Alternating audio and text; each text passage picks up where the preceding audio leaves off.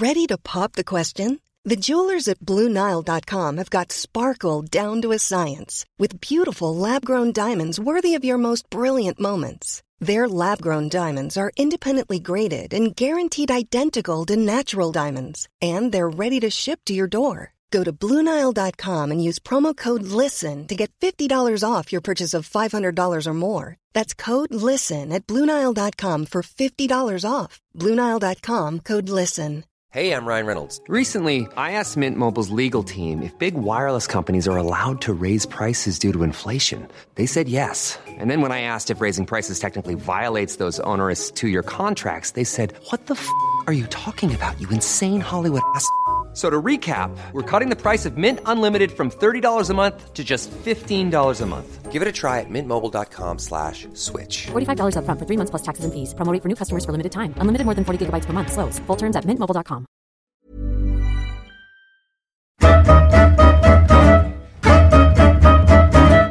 Hejsan, Niklas Holmgren här. Välkommen till Holmgren möter, en podcast som kommer ut med ett nytt avsnitt varje onsdag. Denna vecka får ni möta världens bäste på sin tid och mest kände än idag innebandyspelare.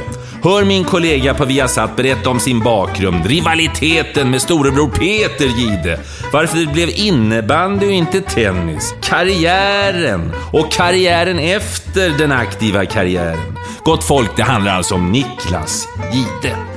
Vill ni komma i kontakt med oss så gör ni det bäst via Facebook-sidan Holmgren möter eller hemsidan niklashången.nu eller Twitter niklas-holmgren. Apropå Niklas, här är Niklas Gides intressanta livshistoria. Niklas Gide, födde 19 19 juni 1976. I Hjärup står det i mina papper, Niklas, men, men det ska väl vara Lund egentligen? Precis. Eh, Lund är faktiskt stället. Det är många som blir förvånade när de hör den här småländskan. Är du skåning eh, egentligen? Men eh, vi bodde där ett par månader. Sedan så blev det Småland och Moheda utanför Växjö istället. Men Lund, det ser bra ut tycker jag i passet. Ja, ja, ja. Välkommen till Solna. Jättekul att vara här, det måste jag säga. Det är fantastiskt kul att sitta och titta ut ur den här fina utsikten också. Jag bodde ju faktiskt här i närheten Ja, du gjorde det. Det var, inga, det, var, det var inga nya trakter för dig. Nej du, det här har jag sprungit eh, faktiskt, kanske inte så många som trodde när de tittade på min innebandykarriär att jag var ute och sprang på eh, fritiden, men många, många mil precis utanför där du bor. Ditt bästa, ditt bästa Solna-minne rent idrottsmässigt? Eh, ja, men det är nog ganska lätt att komma fram till att det är SM-guldet eh, 2006. Eh, jag flyttade ju upp till eh, Solna, väldigt oväntat faktiskt. Det var inte många som trodde att jag skulle hamna här uppe, men vi tog ett beslut att ändra om lite, jag och min sambo, liksom, och testa vingarna här och flyttade upp till eh, Solna 2005. Hade en riktig skitsäsong, kom till, till AIK innebandy och allting var väldigt sådär upphaussat att nu, nu ska det bli guld. För AIK hade förlorat finaler, jag tror det var två, tre finaler sådär på, på mållinjen. Och eh, vi lyckades vinna till slut. Vi var nära att missa slutspel, tränare fick sparken och jag låg på sjukhus, bröt eh, nyckelbenet och allt var riktigt, riktigt illa. Men så stod vi där i april och fick lyfta den där bucklan eh, och jag märkte på många personer som jobbar nära AIK innebandy hur stort det var för dem och det är en känsla jag alltid kommer bära med mig. Ja, du värvades ju upp av Lasse Granqvist. Så var det ju! Ja, för att AIK skulle vinna SM-guld och, så, och det fick du ju vara med och uppleva också. Ja, nej, Ja. Det, så var det faktiskt. eh, Och Lasse, ja, det, det, var faktiskt en stor anledning till att jag flyttade till, till Stockholm. För jag, jag kände det, han var nere ett par år innan. Han var nere och jobbade med hockey-VM i Göteborg det året. eh, Det var 2002 va? Ja, det måste ha varit det, eller? Jag tror det var Slovakien Som vann, ja. det. Ja. Då var Lasse hade lite hemliga möten med mig, för jag spelade i Pixbo i Göteborg. Och jag tyckte, det var, jag tyckte nästan det var mest coolt att träffa Lasse Granqvist. Vi var ju väldigt intresserade av mediabiten också då ja. Och jag passade ju på, ja men jag är intresserad. Så fick man gå och äta middag med Lasse, du vet. Och han bjöd också, det passade en smålänning som mig. Eh, och då var det relativt nära att jag flyttade upp. Men jag stannade kvar i Göteborg och flyttade ner till Schweiz istället. Men sen så kom han ner där Lasse, två meter lång som han är. Jag hämtade upp honom med min lilla smartbil som var en sponsorbil. Vi tryckte in oss där, det var ju bara två säten i den här bilen. Och åkte iväg och mm, samtalade lite. Och det slutade med att vi, vi flyttade in här och bodde grannar också tillsammans. Vi delade balkong, jag och Lasse Granqvist. Många märkliga historier. ja, det kanske blir en lång det här. Ja. Det kan bli det, det kan bli det. Du, eh, bara för att vi ska orientera oss lite. Uppvuxen i Moheda och jag har förstått att det ligger i närheten av Alvesta. Ja, det gör det. Ja. Eh, Det var en mil drygt från Alvesta och Alvesta ligger ju någon mil utanför Växjö. Så Växjö var ju den stora staden och var- det, var, det, det är ju ute på landet. Det är bara några tusen som bor där då. Men ett sånt där litet idylliskt samhälle var det ju. Där det fanns fotbollsklubb, tennisklubb och ja, allting kretsade kring, eh, kring idrott. Kan inte tänka mig ett bättre ställe att växa upp på faktiskt. Vilken var din moderklubb? Eh, om du tänker i... Ja. Ja, i fotboll, då var det ju Moheda IF. Ja, Moheda Ja, och den, där spelade man ju fotboll. Och sen var det Moda TK, eh, tennisklubben. Och vi var ju väldigt stolta. Man, Mats Wilander kom ju nämligen... och Om du tänker att Mora är litet så är Toppsbruk ännu mindre. Och där kom Mats Wilander från. Så Mats Wilander växte ju upp på de här tennisbanorna i Moheda. Så man hade ju honom som förebild redan när man var liten. Så det var ju tennis jag hade ställt in siktet på där när jag var, när jag var ung då. Kan du förklara det här småländska, eller från den här delen av Småland, tennisundret? Det är, det är vad heter det, Janne Gunnarsson är därifrån och Mats Wilander och det, jag, jag glömmer flera nu när vi är i förbifarten. Ja, Hjälp mig. Björkman. Björkman. Från Alvesta då, ja. ja. Visst, ja, visst. Så att all, alla de här kom ju till Växjö. Magnus Larsson flyttade dit Ja. och spelade Men också. varför blev det så himla... Varför blev tennisen så, så stark just i, i, i det området? Ja, men de, det, det var klubben Växjö TS som jag tror var väldigt tidiga med allting. De, de eh, formade ju fram massa utvecklingsmöjligheter just med bra tränare och inomhushallen som de hade där eh, snabbt också. Så man fick ju bra förutsättningar i Växjö. Sen var det ju att Villander banade väg också. Kalle Hageskog var, ju- var ju tränare där och som var DC-kapten också. Så att alla var ju där och då blev det ju att Gunnarsson, det var ju, han är ju från Blekinge, flyttade upp också. Hade Fidde Rosengren som bara bodde en stoppboll ifrån tennisbanorna. Så alla var ju samlade där och då, det smittade ju av sig på oss som bodde utanför Växjö också. Man ville ju till den stora klubben Växjö TS. Det var ju den stora drömmen. Jag kommer ihåg första träningarna jag var där inne. Man var ju hur nervös som Blev du helst. värvad till Växjö TS? Ja, inte riktigt, men man, man- man blev godkänd om man säger så. Åke Magnusson, en riktigt legendarisk ordförande, han är ordförande fortfarande. Det var ju han som såg det här guldkornet i Villander och han, han stod ju där med sina tjocka glasögon och tittade in när jag spelade någon eh, Kalanka Cup-match där. Så stod han bredvid min mamma och sa, det är en väldigt talangfull grabb det här. Ja, han kommer få vara med och träna med oss. Så att man, man blev godkänd av honom. Och jag vet att han sa faktiskt till min mamma att jag har inte sett, nu är jag lite kaxig, det är det är jag inte egentligen, men han sa det att eh, jag har inte sett någon kille ha så mycket bollkänsla sedan jag såg Mats Wilander. Och det var ju sådana ord som man bara, oh, man bara växte ju för att, för att få höra dem. Och då blev det ju tennis eh, ja, full tid för mig. I, just i Växjö där och, och det slutade med att vi flyttade in till Växjö sen. Inte bara för tennisen, men eh, Hur gammal var du då? När, när, när... då, då, eh, jag började nog spela när jag var 12-13 in i Växjö. Vi flyttade in till Växjö eh, när jag skulle börja sjuan. Eh, Då hade vi bott i Mora hela tiden och det var ett jättesteg att flytta in till Växjö och börja eh, högstadiet där inne. Det var en helt annan värld. Flyttade du inte mitt i stan av Växjö också, eller? Ja, det var eh, norr, det är Ja. liksom en, en del av Växjö där. Och det var rätt, rätt tufft alltså i början att komma in, för det var en helt annan attityd. Du är ju uppväxt i, här i Stockholm, i utkanten också. Ja. Och där var det, är det ju ännu tuffare då, men bara steget från Moheda där alla kände alla och vi gick omkring i trätofflor. Helt plötsligt kom du in till Växjö där det var li- lite cool, du skulle ha lite vax i håret och den där biten. Ja, jag var jättenervös. Kallade de dig för lantis då, eller vad gjorde de det i början? Ja, men, det, det, så var det ju lite. Eh, Ja. Men men jag kände många som tur var i och med att jag hade spelat. Jag spelade mycket ishockey, mycket fotboll och, och så tennisen också då. Så man hade ju lärt känna många idrottskillar. Och det var nog rätt tacksamt att man gjorde det, annars tror jag att det hade varit tufft. Apropå tufft, vi pratade innan, vi heter ju båda Niklas och vi stavar båda med, med K, konstaterade jag. Men så fick jag höra att du egentligen inte gör det, utan du var rädd för att ditt namn skulle uttalas fel, så därför har du själv ja, skapat en ny stavning. Berätta! Jag är, jag är döpt, och, döpt till Niklas med C. Ja. Eh, Men jag var väldigt så här i skolan när jag kom. De kommer ju reta mig. De kommer ju säga att jag heter Nishlas. Du vet, och det, det kände jag, jag kommer inte kunna ta det. Så jag har alltid stavat med K. Och kört det hela tiden. Men passet så står det ju C då. Och min, min mamma skriver ju alltid med C också. Vad sa mamma och pappa när du... Nej, jag, jag vet inte riktigt. eh, Sa du något till dem? Nej, jag har aldrig sagt någonting Nej. och vi har, vi har aldrig pratat om det heller. Nej. Men eh, överallt så, så stavas det ju med kon faktiskt. Jag har ju lyckats. Jag, jag, har inte- det? blivit mobbad ännu. Ja, det är ju inte helt ovanligt att, att någon stavar med C. Nej, det är ju snyggare med C också. Ja, nisch, det och nischlas, nej, det är, nej, men då var det inte... Ja, nej, men du vet, jag skulle ju vilja ändra till, till C nu egentligen. Ja. Men det, nu känns det lite, när man är 38 år, jag ändrar vet du. Eh, när vi ändå är inne på tennisen. Eh, brorsan Peter Gide vet jag och du har ena enorma bataljer i tennisen. Eh, och eh, ja, det kan gå väldigt hett till har jag förstått när jag har överhört samtal.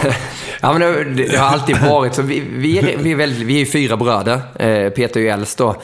Det har alltid blivit, vi, vi är rätt lika i sättet, så det har alltid haft idrotten eh, främst och ruskigt tjuriga när vi väl kommer och ska spela någonting. Det kunde ju vara att vi spelade Fia med knuff hemma, det gick ju inte. Det ballade ju ut totalt då.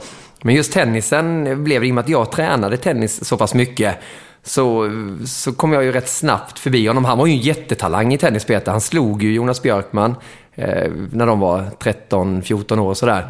Men det var ju bara att han, han var ju så lat, vet du, så han, han kunde inte stå där och nöta forehandcross i två timmar. Det, det tröttnade han ju på efter tio minuter. Men eh, så att vi hade ju de här bataljerna och i och med att det skiljer fem år så, så blev det ju att jag var ju nära att slå honom när jag var ja, 13 år, något sånt där då. Och han hade ju svårt att ta det och jag hade ju svårt att ta att han skulle slå mig. Jag gick ju i tennis. Jag hade ju tre racketar som var vet, strängade snyggt och med sprayat Wilson i, i det. Och han hade ju sin ena racket liksom kom med söndriga shorts och allt sånt här. Så jag kommer ihåg vi möttes i Alvesta en gång i bolltältet där. Och vi kom till tiebreak. Då råkade hans enda racket råkade gå sönder, strängarna då. Och han bara kom till mig. Ja, men jag, jag får låna en av dina tre då. Nej, det får du inte. Så det var ju tiebreak då. Jag var ju tvungen att vinna det. Jag tror till och med det var avgörande set. Och han fick spela med sitt söndriga då. Det är ju skitsvårt. Alla som spelar tennis vet att det går ju knappt då. Men han lyckas ju vinna ändå med den där skadade söndriga racketen. Och han satt hela bilresan hem. Jag hade ju inte körkort, jag var ju för ung då. Jag satte mig i baksätet, han satt fram och så satt han och visslade. I am the champion, vet visslade han. Och så satt jag där bak och han visste att det bara kokade i mig då. Vi sa inte ett ord till varandra sen. Och det har fortsatt faktiskt även när vi varit äldre. Och när jag flyttade upp hit till Stockholm, eh, han har ju bott här länge, då, då blev det att vi tog upp det här igen, de här matcherna. Och jag vet inte hur många racketar som har krossats och hur många svordomar och allting. Det, ja, det blev ju till och med att Björn Borg och Mats Valtin spelade också i Janne Lundqvist hall. Ja, just det. Jag har det var en ja, stenkast ja, från dig här. Jag har träffat där också eh, flera gånger i Janne Lundqvist. Ja, just det. Ja, Ja, ja. Så vi spelade fredagar på Synd att man inte visste att ni var där då. Nej, men det- det, det kunde tagit entrépeng för det. Ja, men det blev nästan så. Alltså, Borg och Valtin spelade alltid timmen innan. Och ibland så satt de kvar på bänken bredvid för att de visste nu, nu kommer det balla ur där inne på den här banan. Så satt de och tittade när när vi lirade också då. Men eh, nej, vi har aldrig lugnat ner oss, utan det, det har fortsatt det där. Men sen drog han hälsenan här för några år sedan och då skyller han på det och säger att han inte kan spela längre. Sen det var ett tag sedan den där senaste matchen. eh, Ja, men Vi, vi, han gjorde lite comeback här på Lidingö bara för några, några veckor sedan. Och gick in och för första set, ah, jag har aldrig sett honom spela bättre och vann det där setet. Helt plötsligt bara går han fram till nät och ska tacka mig för matchen. Och jag bara, men hallå, en tennismatch avgörs väl inte i ett set? För jag vinner alltid på konditionen mot honom. Men då var det slut, sa han. Så han tog sina, sina rack, sin racket och sin väska och så bara gick han ut i omklädningsrummet. Sen dess har vi inte spelat mer, så han säger att han är mästare nu då. Hur känns det då? Det känns ju för jävligt. På allvar, så jag, jag, det är klart att vi gick in sen och man skrattade allting, men du vet, när jag satt i bilen hem från, från Lidingö där, du vet, det bara kokade i mig. Han, han är en av få som verkligen kan få mig få den här tävlingsskallen att vakna till igen. Övriga brorsorna, är inte de lika eh, hungriga på, på, på liksom vinna? Ja, inte, inte riktigt alltså. Vi har ju Johan då, som är två år äldre än mig. Han, han har ju alltså, tävlingsinstinkten också. Det var ju han som fick mig att börja med innebandy. Han spelade i högsta divisionen i Växjö och tog upp mig till innebandyn också. Han har spelat i Pixbo och varit proffs i, i Schweiz. Eh, Men sen har vi lillebrorsan Patrik som är eh, lite sladdbarn. Han är född 81, jag är 76. Han har väl inte riktigt eh, fastnat för den där biten. Han, har, han var målvakt, duktig målvakt. Han satt på bänken i Östers A-lag. Det är väl den största meriten man har lyckats med. För folk säger att innebandy inte är någon sport kanske, men... men Ja, han, men, vad- vi får ta det sen. Ja, men, det, det ska vi göra. Ja. Men, eh, men inte riktigt den här full fokus på att vi vill komma långt i idrotten. Utan de, Johan och Patrik, det är väl de som har fått lite innanför skallen egentligen. Peter och jag kan nog bara prata mest och ta oss fram på olika vägar då. Men Patrik och Johan har lite mer den här tänka-grejen. Eh, Så, det är nog skillnaden på oss. Vad jobbade mamma och pappa med? Eh, pappa, han väldigt hemligt jobb. Ibland tror vi att han var någon gammal agent eller någonting. han, han jobbade, han jobbade liksom med systemutvecklare, med datorer, var säljare. Datasaab hette det förr i tiden.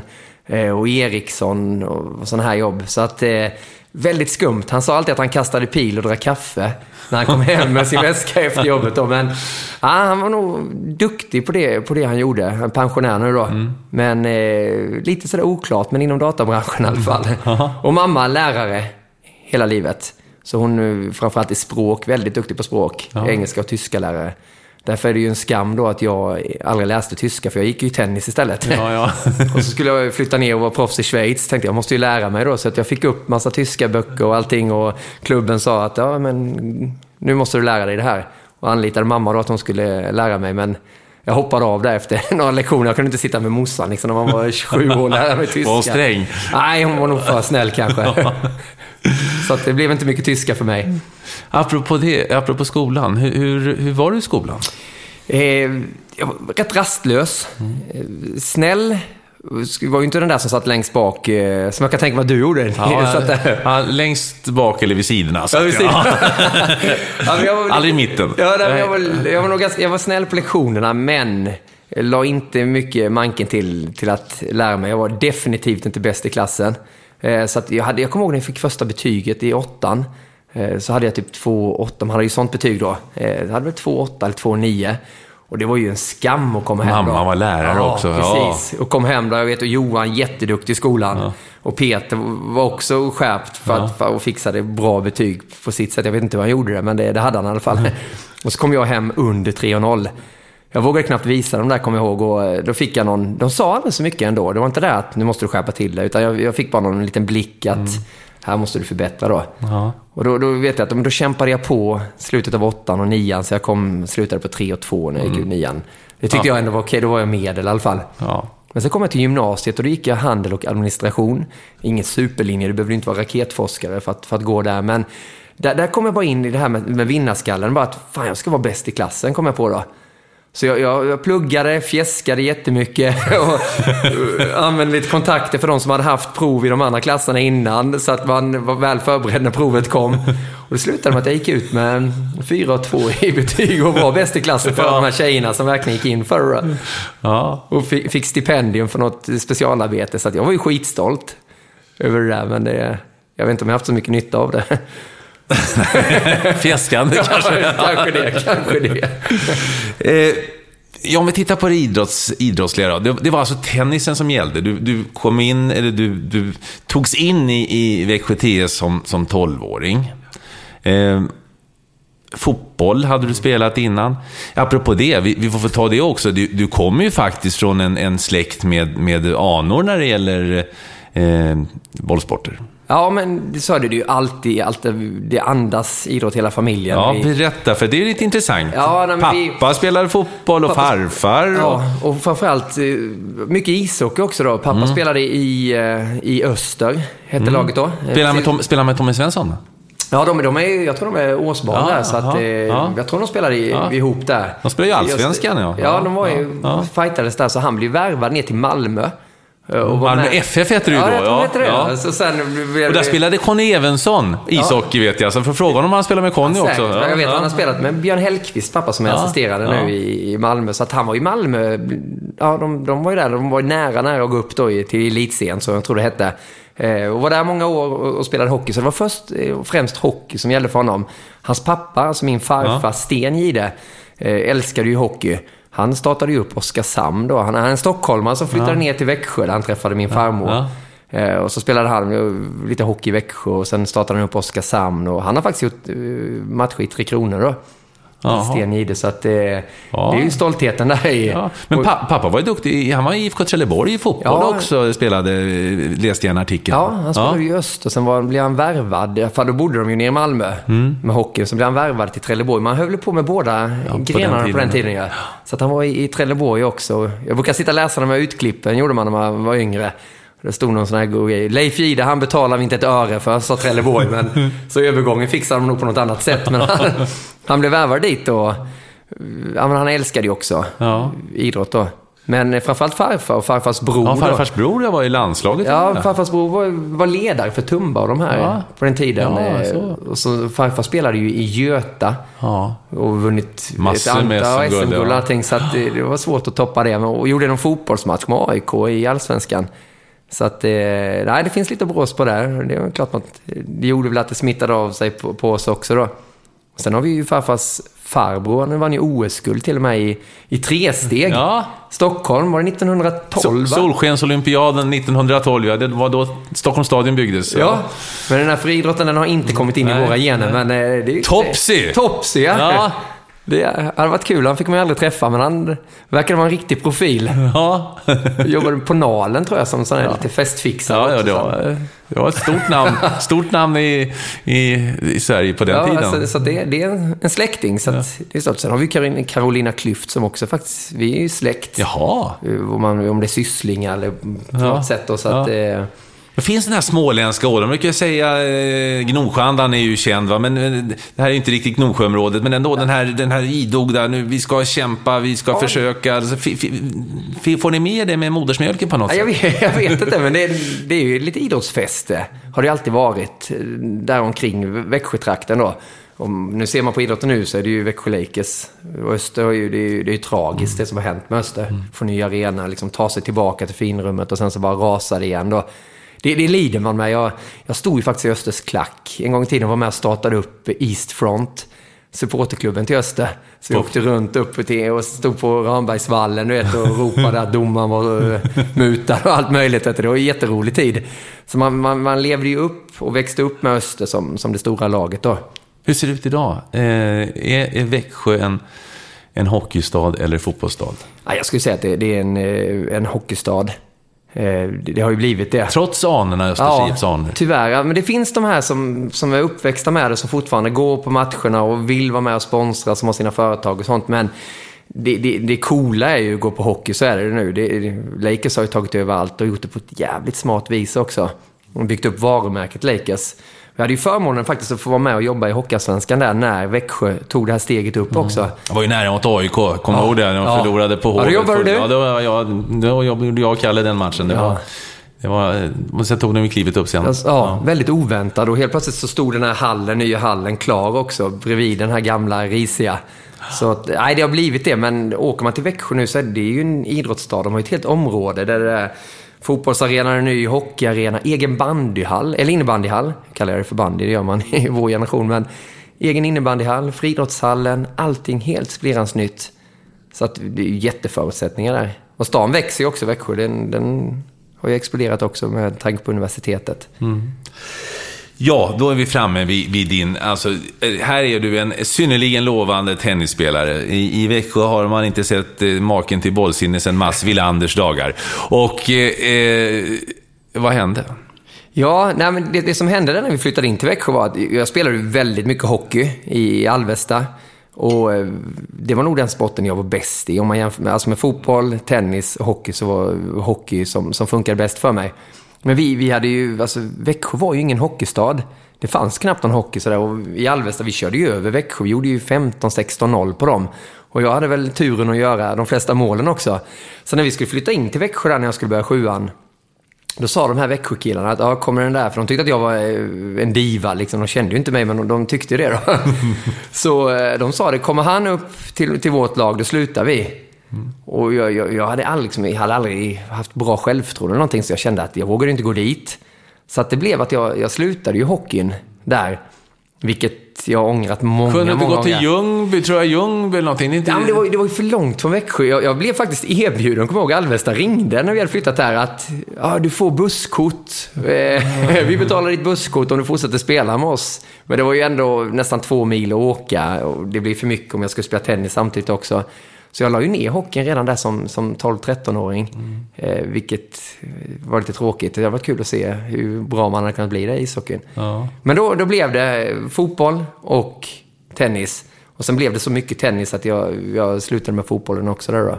Hur gammal var du när, du la med, när det blev enbart tennis? Ja, det var nog 15. För då hade vi någon sån, vi hade en sån otrolig satsning där i Växjö också. Mats Wilander, jag vet inte om du kommer ihåg det, men han gick ju in med sponsring, startade team Mats Wilander. Ja, just det.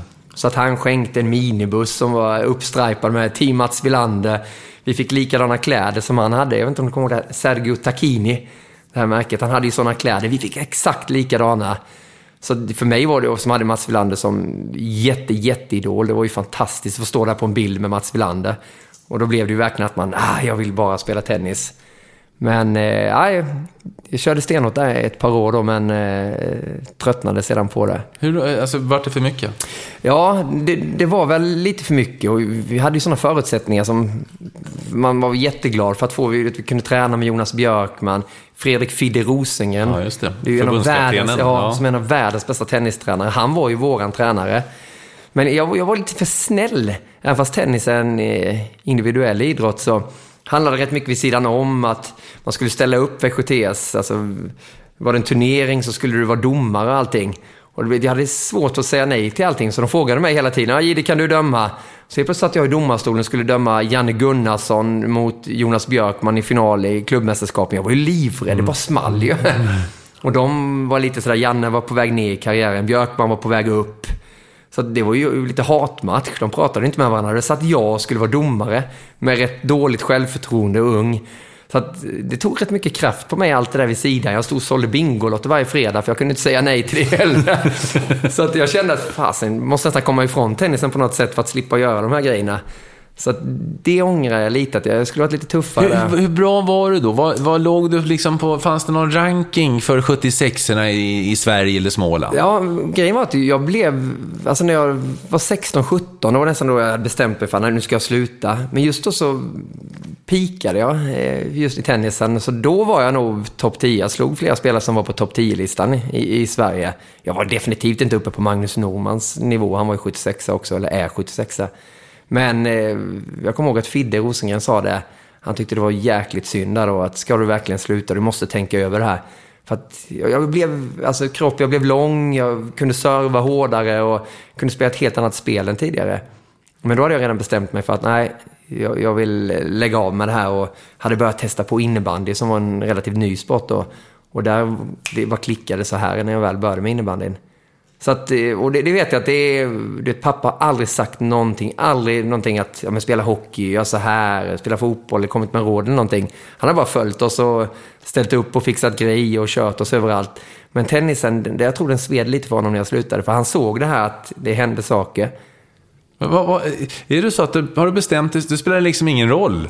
Nej, men det, det var lite så det här själv, lite dålig självkänsla med allting. Likadant i skolan, allt sånt eh, uppväxten. Att man var lite, lite, lite rädd för vad folk skulle mm. tycka och tänka. Mm. Och jag kände att nej, det här steget man måste ta också där vid tennisen för att bli stjärna. Du måste ut på touren själv och åka runt sen. Och, Ja, det passade inte mig. Jag hade inte riktigt det självförtroendet för att lyckas. Då var det mycket tryggare att åka upp till ett innebandylag där det var 20 stycken polare som körde och du var bara en i gruppen.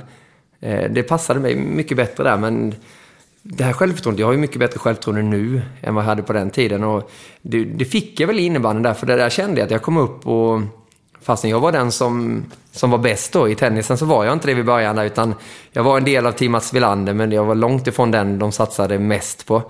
Utan jag fick sälja Bingolotter typ istället. så eh, jag hade behövt bättre självförtroende och behövt vara mycket, mycket tuffare. Hur gammal var du när, när, du, när du började spela innebandy? Ja, jag var 17 då. Hade du, hade, hade du inte spelat någonting på, på Lattjo? Du var liksom... Nej, men man, man lirade ju i skolan och innebandyträ... Eller tennisträningar. Ja. Tennislandslaget. För fotarbetet då? Ja, ja, ja, så vi spelade ju med... Stefan Edberg var ju i Växjö mycket och tränade. Så man, man, man spelade innebandy med dem då. Jäklar vad bra han var innebandy också, Edberg. Ja, ja, jag tänker hans fotarbete när man skulle dra förbi honom. Han var back. Bara smattrade ju sidled mm. fram och tillbaka. Eh, så, ja, men när jag, var 17, jag hängde med på en innebandyträning samtidigt som jag spelade tennis. Ja. Hur, hur såg det ut? Alltså, för då, du var inne på det, vi ska väl ta det nu. Eh, många, ansåg du inte själv på den tiden att innebandy var en riktig sport. Pappa tyckte det var för jäkligt. Ska du välja innebandy istället för en riktig nobel idrott som tennis? Lite så hör, låter det på dig som att, ja, som men, att tongångarna var. Jo, men, men så var det väl lite, eh, ja. Niklas. Helt klart, när man väl hade satsat sådär i tennis. Ja. Och tennis var ju en jättestor sport. Och Växjö, TS, allt det här. Det var ungefär som att man la ner allting och aha, skulle hålla på någonting för skojs skull. Men själv såg jag ju rätt tidigt att det är ju på väg att hända saker. Det här var ju typ 92-93 någon gång.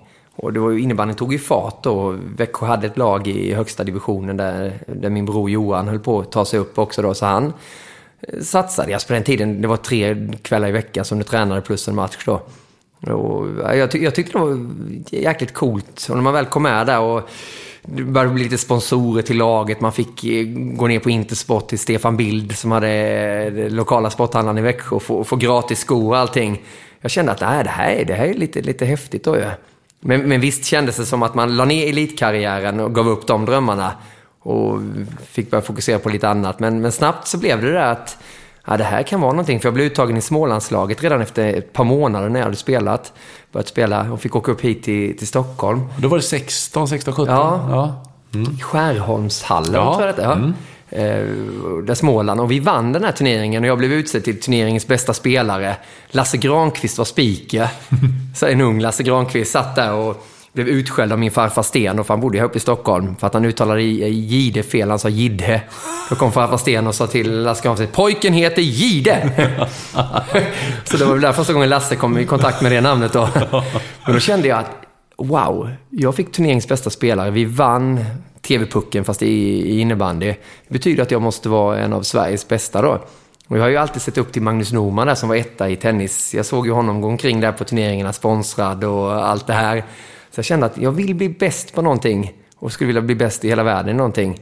Och då kopplas det på någonting i kroppen också, att jag ska satsa stenhårt på innebandy. Och efter det så var det ju bara innebandy för mig. Jag gick in för det stenhårt. Och samtidigt växte ju sporten också, så det var ju en bra kombination.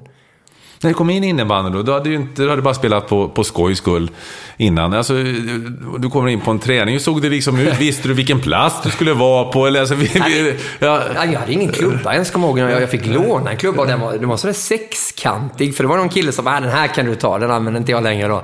Så att jag hade ju ingenting. Jag kom i mina tenniskläder där.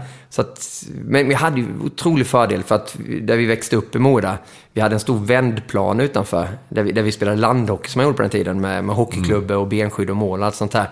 Så man var ju uppväxt med klubba och boll då ja. Och sen från hockeyn så hade man ju det och man var, var tränad från tennistiden så jag var ju mycket bättre tränad än, än alla andra. Och, så det passade ju så perfekt men jag hade ju ingen aning om regler och sånt. För jag fick ju spela min första elitseriematch. Det tog ju bara några månader, sen blev jag uppkallad till, till A-laget då. Och skulle spela mot Vimmerby som var ett stort lag i högsta divisionen. Fullsatt, det var väl en 400 åskådare var fullsatt i Vimmerby då. Och tappade klubban i, i spelet. Och i hockey, vad då börjar man jaga? Du vet ju, man jagar ju utan klubba bara för att täcka ut. Det började jag göra också, men innebandy får du inte göra det. Då måste du springa och hämta din klubba.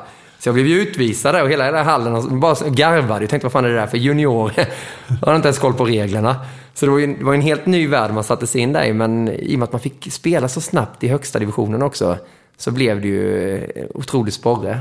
Men du måste ha tränat mycket, för jag, jag vet ju, jag spelar också mycket landhockey och, och samma sak med ishockey, det är en helt annan sak. När jag är med och spelar, när vi spelar med Viasat nu, så vi brukar ju vinna det där pressmästerskapet. Du spelar väl en viss roll i det, får jag väl erkänna. Men, Var inte du- skyttecup? Ja, men, men alltså, det är ju en helt annan sätt att spela. Alltså, spelar jag på landhockeyvis så kommer den där studsa den där jädra bollen fram till dig och det tar en himla lång tid. Men eh, det, blir en helt, det är en helt annan teknik. Hur lärde du dig den då? Nej, men den där tekniken, men jag hade den på något sätt. eh, Alltså från hockeyn och sen blev det den här nya tekniken. Det är ju som du säger, i hockey så spelar du långt ifrån kroppen, i innebandy så dribblar du nära kroppen. Men just den där kombinationen då att, att man var uppvuxen med bollar och kunde börja dribbla mycket närmare och fick använda handlederna mycket. Och framförallt var det ju spelsinnet. tror Fick du inte träna mycket skott och Ja, sådana men jag, saker? alltid, jag, jag har ju skjutit bedrövligt hela min karriär. Alltså, skulle du... jag tycker du skjuter skithårt. jo, men alltså, det var nästan genant när man skulle vara med i Lilla Sportspegeln och bara, men du, vi kan väl göra någonting här, att du står och kör speed sh- shooting mot någon 15-åring. Jag fick ju stryk av dem. Så jag kunde, jag, jag levde ju egentligen bara på, alltså mitt främsta styrka, det var ju att skjuta backhand, knacka och, och, och spela in bollar på volley. Och det hade jag ju från tennisen egentligen, annars levde jag ju på spelsinnet och, och bra teknik i driblingarna kanske då. Men skjuta, sådana grejer, det hade jag aldrig lärt mig för jag hade ju inte vuxit upp med, med sporten heller. Jämför du med dagens ungdomar som kommer upp som börjar spela. Jag menar min grabb Elton, han började nu när han var fyra år, började han i innebandyskola. det, det, det, det är en helt ny värld för dem mot vad Blir, man själv blir, det- innebandy från Du håller på med allt möjligt? Fotboll och ishockey eller? vad? Ja, nej, han, han är lite inne på... Han tycker det är kul med innebandy också, men han, han, de har ju ingen koll på att jag spelade, för han har ju aldrig sett det. Men han, det är mest hockey. Han tycker det är kul att kasta klubban och börja bråka lite. Jag vet inte om ni ser på min näsa att jag har rivit mig. Han drog till mig på näsan här för någon dag sedan. Men, men han, han gillar eh, bollsport väldigt mycket. Och så min äldsta dotter, eller min äldsta, den enda dottern, hon är sju och ett halvt. Där är det mer dans. Hon går innebandy också, men eh, det är mer dans och de här bitarna. Du, eh, 16-17 år var du alltså när du började med, eh, med innebandy på, på riktigt så att säga. Och sen när du är 19 så värvas du till Pixbo. Hur såg det ut? Ja, ja, ja, men det var, det var ju... Raketfart stor- ja, för det, första. det var det faktiskt. Ja. Men redan första året jag hade spelat, när vi hade vunnit det här junior-SM med, med Småland, han som var tränare där var tränare för Jönköping också. Så att han ville ju värva mig eh, redan efter en säsong och jag hade ju två år kvar i gymnasiet och sånt. Men jag tyckte bara wow. Och jag hade ju fortfarande den här drömmen att, att bli någonting inom idrotten. Så att jag hade faktiskt skrivit på papperna, varit uppe i Jönköping, kollat skola och allting och skulle bara åka ner till ett hotell i Växjö och lämna in den här övergångsblanketten för där skulle det komma någon ordförande från Jönköping som var ute på en säljresa och hämta det här kuvertet. Men när jag satt i bil, eller när jag satt i, eller cyklade, jag hade inte körkort ens då. När jag var på väg ner så kom jag på, äh, vad håller jag på med? Ska jag lämna Växjö, lämna mamma, pappa, eh, bröd och allting för att flytta upp och spela innebandy i Jönköping? Varför? Så jag vände om cykeln och cyklade hem igen och rev det där kuvertet. Så när han kom till det hotellet så fanns det inget kuvert. Utan då stannade jag kvar i Växjö och spelade i högsta divisionen eh, en säsong till. Eh, eller högsta var inte, då hade vi åkt ur eh, med Växjö. Det var därför jag skulle flytta till Jönköping. Vi skulle spela division 1 i Växjö. Men jag kände, nej jag stannar kvar och spelar ett år till i division 1 med, med storebrorsan Johan. Och sen får vi se vad som händer. Och då hade jag blivit 19 efter det året. Och då ringde Pixbo och ville att jag skulle flytta upp till Göteborg. Och det var jätte, jättehäftigt. Pixbo var ju, om man följt innebandy så var det ju ett stort, stort namn. Det var ju de och Balrog som var stora då. Och jag fick komma upp där till, till Mölnlycke, det ligger utanför Göteborg, och bli presenterad allting. Här kommer du få en lägenhet, du kommer få ett jobb här, du kommer spela i den här klubben, du får tio fria hemresor, och du får ett klubbkontrakt med Unihoc som är innebandyklubben för 5 000 kronor. Du vet, jag kände ju mig som att jag var Zlatan liksom och skulle få ett drömkontrakt. Så jag skrev ju på där, fick en Pixbo-keps och en träningsoverall och åkte hem till Växjö och förberedde en flytt helt enkelt. Hur var reaktionerna i Växjö när du skulle gå till Pixbo? Nej, men det var, ju, det var ju stort. Den här lilla innebandykretsen som, som höll på att explodera då, för alla började ju spela innebandy. Det, det blev ju häftigt. Sven Elofsson på Smålandsposten skrev artiklar liksom, "Ja, flyttar till Göteborg och man, för mig var det ju jättestort. Jag kände att wow, vad, vad bra att jag slutade med tennisen och, och valde det här. Nu, nu har jag verkligen lyckats. Men det, det var ju början på en häftig resa som, som har format hela mitt liv egentligen. Jag berättar, du kommer då till Mölnlycke. Vad fick du för jobb förresten? Jag kom ut med fyra och två på handel och administration. Jag kände att jag kan ju sälja vad som helst. Jag fick ett jobb att sitta och montera eh, elektronikkomponenter. Det är nästan som att bygga lego. Men det var ju till Bofors och sådana jätteföretag och Ericsson och sånt här. Och jag, var ju, alltså, jag har ju tio tummar. Jag är ju så dålig, oteknisk. Så det gick ju inte alls det där. Och sitta och montera. För mig, när de andra gjorde det på en timme, för mig tog det en hel dag. Så slutade med att jag fick eh, stå och packa upp allting bara som kom, alla grejer som kom levererades då. Så jag jobbade på ett företag som heter Frontside Electronics. Eh, där jag jobbade i åtta månader. Sen skulle jag rycka in i lumpen. Mitt under innebandykarriären, när det närmade sig slutspel, mitt första slutspel. Då låg jag ute i fält och hade hamnat på amfibiebataljonen. Som är steget under fallskärmsjägarna sådär. Och vi hade en i laget som sa det, bara, du, du vet om att du ska in på en av de tuffaste utbildningarna. Och jag hade ju blivit förflyttad för jag skulle ligga i Karlskrona, men när Pixbo värvade mig så fick de in mig uppe på KA4 i Göteborg. Så att jag bara, hur fan ska det här gå till? Jag kan ju inte spela innebandy. Så jag fick, jag hade alltid haft lite problem med andningen så här i näsan, alltid varit lite täppt. Eh, så jag fick ju börja spela på det, att jag hade problem med andningen. Så jag fick mygla första två veckorna på utbildningen. Så jag kunde inte vara med och springa alltså, de här bitarna, utan då fick jag komma gående. Och så fick jag besöka en läkare efter eh, två veckor. Och sa att jag är lite orolig för vad som kan hända när jag är i en trång situation. Jag kan inte andas och ska sitta där med ett vapen och allting. Så den här läkaren skrev ju ett intyg att eh, Niklas Gide, han ska nog inte göra den här utbildningen. Det, det är för riskfyllt. och så, så fick jag komma på ett möte. Jag tänkte, ja, det är perfekt. Nu kommer jag kunna, nu kommer jag ur lumpen, jag kommer kunna spela slutspelet, jag får börja jobba på frontside igen. Hamnade på ett möte med alla, du vet den här militärledningen, det var majorer och allting. Och de bara, du är en sån glad och positiv kille Niklas och du inspirerar gruppen och sånt. Så vi, militären, vi vill inte släppa dig. Men du kan ju inte göra den här tjänsten så att kan du tänka dig att sitta i telefonväxeln sju månader? Som Malaj då ja. Och jag bara, ja, det går väl jättebra. Så jag fick en slips och en eh, kostym där. Och så satt jag i telefonväxeln i sju månader och hade förbannat kul med de andra malajerna då. Och det passade ju bra för innebandyn också. Det, gjorde ju det. Ja, ja. Men samtidigt så stod det ju i Göteborgs-Posten bara veckor senare. Ja, Jihde avgjorde matchen. De måste ju undra att vad fan, han kunde ju inte ens springa sedan. nej, nej, jag tänkte ju säga det, det. Så det var ganska tur att sporten inte var större än vad den var då ändå. Men, eh, så, så, den resan var det. Lite, lite militärtjänst också mitt i allt. Det blev en lång, lång saga i, i Pixbo. Det är tio år som du tillbringade i, i Mölnlyckeklubben.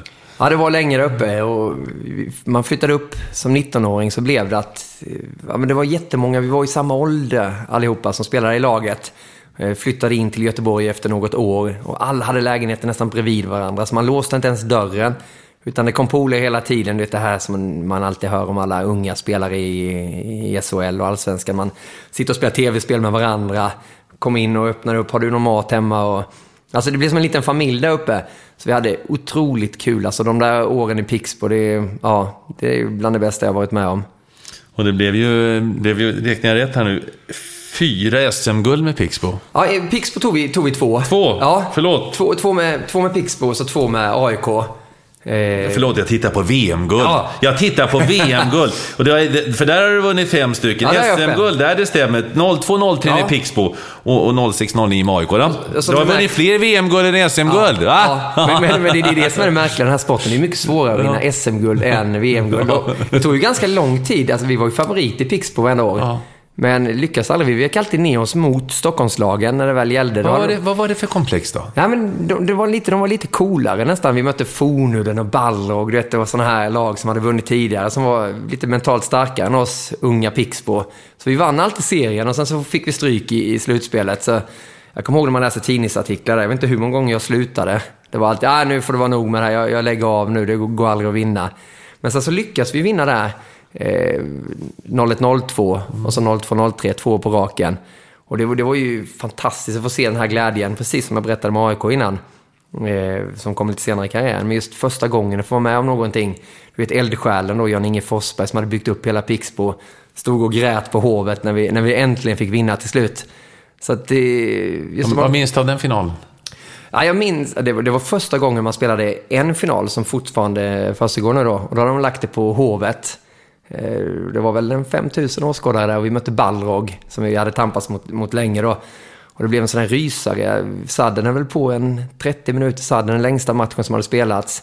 Och så avgjorde Anders Hellgård, en av världens bästa spelare genom tiderna, med ett här skitskott från mittplan. Och den gick in. Och ah, man, då i eufori, man bara dansade omkring. Äntligen hade vi fått vinna det där guldet som vi hade slitit så länge för då. Men jag kommer ihåg att jag var dålig i finalen. Jag hade gjort flest mål i serien och vann poängligan i slutspelet. Men just i finalen så hade, lyckades jag inte riktigt. Och då blev det ju alltid sådär innebandyn att ja, vi hade fått rätt mycket ljus på med innebandyn. När det var någon artikel så ringde man alltid eh, till mig på något märkligt vis. Men då blev det, jaha, Pixbo vann, men Jihde gjorde inget mål. Så att jag kände lite sådär, bara, vad fan, vi vann ju SM-guld. Men jag kunde inte riktigt känna den där glädjen sen efter ändå. Eh, och, men körde på och året efter så vann vi ju igen. Kän- Kändes det annorlunda då? Ja, men det gjorde det lite. Och då hade jag bestämt mig i slutspelet. Där. Då hade jag varit nere i Schweiz. Och jag hade gjort så många år i Pixbo. Jag kände att någonting måste hända. Och fick chansen och möjligheten till att åka ner till Schweiz. Så då hade jag redan bestämt mig för att jag skulle flytta. Så den säsongen i Pixbo var, var fantastiskt bra. Det var nog min bästa säsong på svensk mark.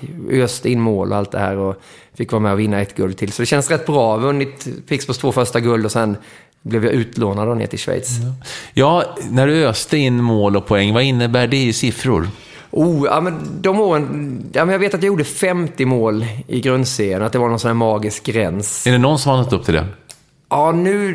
Det var faktiskt när jag hade åkt ner så var det en kille som slog det direkt Jaså? efter. Ja, så att jag tror en kille har gjort 54, jag har gjort 52 i grundserien. Så att, eh, jag har blivit av med det rekordet. Men, men det var väldigt mycket mål på den eh, Mm. tiden där. Och allting bara rullade in och man var bra tränad och den här biten.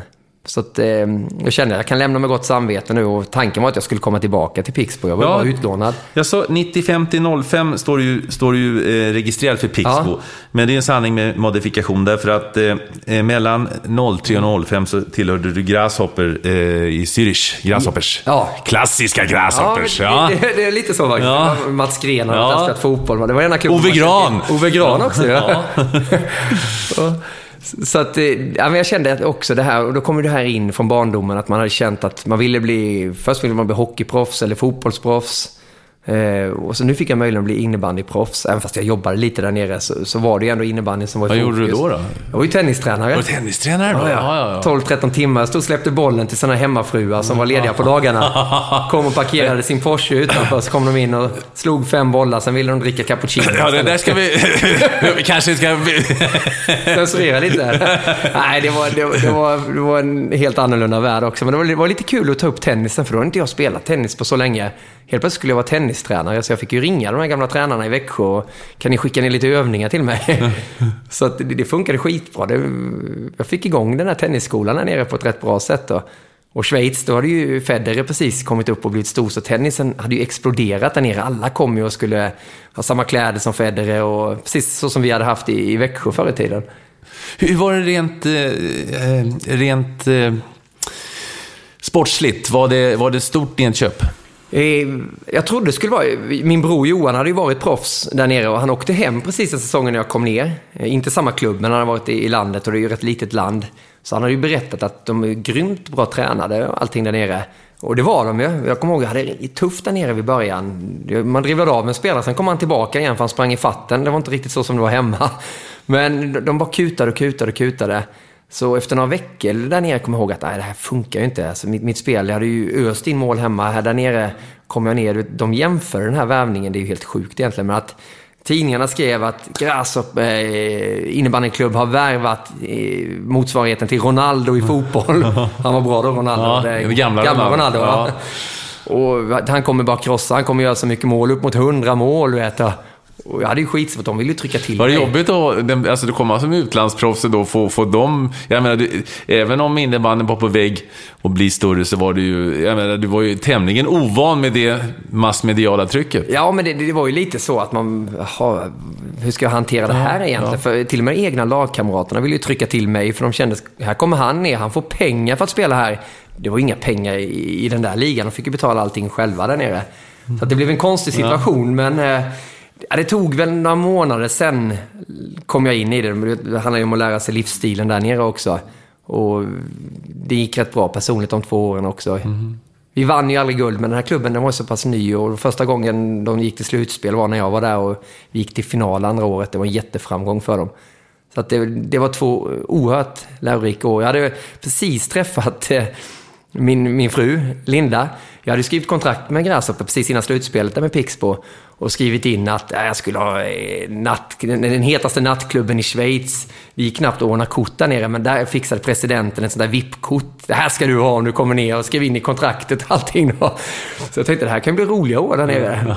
Så träffade jag Linda då på, på SM-guldbanketten. Hon hade ingen aning om innebandy, hon hade blivit ditsläpad av en väninna. Och det blev ju att hon flyttade med ner till, till Schweiz. Så det där nattklubbskortet, det, det gick ju hett till. Alla i laget ville ju låna det. Jag var ju aldrig själv där då. Ja. Men, men vi hade två fantastiska år måste jag säga där nere i Zürich. I och med att vi, vi tillbringade så otroligt mycket tid tillsammans då. Så det var ju ungefär som vi hade varit tillsammans tio år när man kom hem, även fast vi bara hade känt varandra i två år. Då. Och det här är då 12 år sedan du, du flyttade till, till Schweiz. Eh, vad, vad, var det för pengar på den tiden i schweizisk innebandy? Alltså, när man, du kom ju då som innebandyns Ronaldo. Vad, vad, vad, vad tjänade du då? Eh, Kommer du ihåg det? Ja, ja men det, det var ju... Jag menar, jag hade spelat i Pixbo, man hade, visst man hade betalt där också. Det, det, var, det var ju skillnad mot de här 5 000 som man hade i, i klubbkontrakt första året. Och det har ju blivit lite mer pengar. Man hade fint kontrakt med Adidas och det här Unihoc-kontraktet, klubben hade blivit bättre och jag fick göra reklam för Bic rakhyvlar. Alltså det hade kommit in lite mer grejer som, som man fick förmånen att testa. Eh, så när jag kom ner dit så var det ju, för mig var det ju jättebra. Så att jag hade 50 000 netto, eh, fri lägenhet, fri bil, mat på en restaurang, eller åtta olika restauranger var det, som man fick äta en gång varje dag på. Och för, för en innebandyspelare var det ju, ja. det var ju toppen ju. Så, så man, man, man, kunde ju spara bra, man hade ju inga utgifter. Men, men det var inte så att, inte att man blev miljonär, det, det var inte det. Men eh, det, det, är väl ungefär vad det ligger på idag också. Att det är ju en jätteförmån att ha fått vara med om det. Men varför flyttar du hem? Du, du, du pratar ju med glädje om de här åren i Schweiz. Ja. Nej, men det, det, var de. Ja, men det, det var, jag, jag tyckte Pixbo-tiden var väldigt bra, men just i Schweiz, det, det var ett sagoland att bo i. Vi bodde i Zürich, en fin stad, men inte för stor stad heller. Eh, du hade en timme till skidåkning, fick åka hur mycket du ville. Eh, du hade tre timmar ner till Milano. Vi tog den här lilla smartbilen, jag och Linda, och drog ner och kollade på milen mot Inter och Champions League och allting. Så man, man hade så mycket tid till, till andra saker än vad man hade haft hemma, där man jobbade heltid och spelade innebandy. Eh, men jag kände det att då hade jag blivit, vad var jag, 28 år någonting då. Jag kände att de här, man kan, kommer inte kunna leva på innebandy när man kommer hem heller, utan man måste ju ha ett jobb. Alla har ett jobb vid sidan om innebandyn. Och jag känner att jag måste väl hem nu och försöka verkligen skaffa mig en framtid civilt också då. Eh, därför så kände jag att två får räcka. Nu måste jag hem och ta tag i det riktiga livet. Jag kan inte leva det här sagolivet då. Men facit i hand kanske jag skulle varit kvar något år till där nere när vi trivdes så bra. Men det blev ju toppen i och med att det blev AIK. Jag kom in i mediasvängen där och det var ju där den resan tog fart. Ja, det var väl så Lasse Granqvist eh, lockade lite grann också. Just det här med tanken på livet efter, efter innebandyn. Eh, han kom ner och eh, satte sig i din lilla smartbil där. ja, men exakt så var det. Han är otroligt, och du har jobbat med Lasse så mycket. Han är ju den mest strukturerade personen jag känner. Mm. Alltså aldrig. Han kom ju ner med en stor bibba papper där han hade stolpat upp allting. Linda skulle få det här. Det här var AIKs plan för att, hur Lindas framtid skulle se ut och sånt. Som tur var stod jag med i den planen. Men, men de, de, tog ju fullt ansvar kring allting. Och det lockar ju självklart då att få den hjälpen. Och de hjälpte mig att få ett arbete tack vare Peter Arnberg också som är journalist och gammal innebandyspelare på IMG som var ett produktionsbolag. Samtidigt som jag skulle spela med AIK innebandy så kunde jag jobba som 60 procent som, som journalist. Och det var ju, detta var ju 2005, så det var ju där jag verkligen kunde börja. Jag hade ju haft det som dröm hela livet att bli sportjournalist. Jag hade ju refererat innebandymatcherna, säkerligen så som du också gjorde då. Ja. Och alltid kollat på Peter, liksom blickat hur han jobbade, följt ja, just det, Han låg ju lite, han hade ju några år, fem år äldre, plus att han kom in ganska ja. tidigt också. Ja. Så han hade ju hjälpt mig innan jag flyttade till Göteborg. Så, så hjälpte han mig att få jobb på, på Sportradion, Radio Kronoberg. Så jag var ute och refererade, fick med mig lite bandspelare och gjorde intervjuer. Konstsim, mitt första ja, uppdrag. Ja, det var inte helt enkelt. Ja, mitt, första var damcurling. Så det var det? Ja. Det, ja, det. man ställde ju bara, men han, han har lärt mig en grej, liksom Peter, det var att man alltid skulle ställa öppna frågor. Vad, varför, hur? Och det hade jag ju faktiskt eh, hjälp av redan första uppdraget då. Så jag hade jobbat lite på Radiosporten i Kronoberg. Men sen när jag flyttade upp till Göteborg så gick ju inte det att kombinera med alltså innebandyn och sportjournalist. Det gick ju inte hand i hand där. Men nu fick jag möjligheten igen att komma in på det. Och det var ju en jättechans som jag kände att det här får jag inte bränna. Utan det var ju därför vi valde att flytta upp till, till Stockholm. Vad, eh, vad fick du göra från IMG när du kom då? Vad stod i din arbetsbeskrivning? Eh, det var faktiskt att vara programledare. Eh, och de hade, det var mycket sändningar då ute ut på Svenska Spel i Sundbyberg. Så hade de en redaktion i IMG och, och, gjorde deras sändningar. Det var Oddset, det var Stryktipset. Jag fick sitta och göra program med Ralf Edström som kom dit och så gjorde vi Stryktipset inför helgen. 15 minuters program och det var ju helt fascinerande att sitta där. Thomas Nordahl, italienska tipset. Och jag tyckte att det här, det här är ju min dröm. Jag fick kommentera Greyhound Racing. Oh. Sändningarna gick 05.00 på, på nätterna på kanal 5. Där satt jag och räffade till det och tyckte att fan, jag är ju inne i smöret nu och lever min dröm. Men det var ju, nu i efterhand så gjorde vi så mycket, mycket sändningar.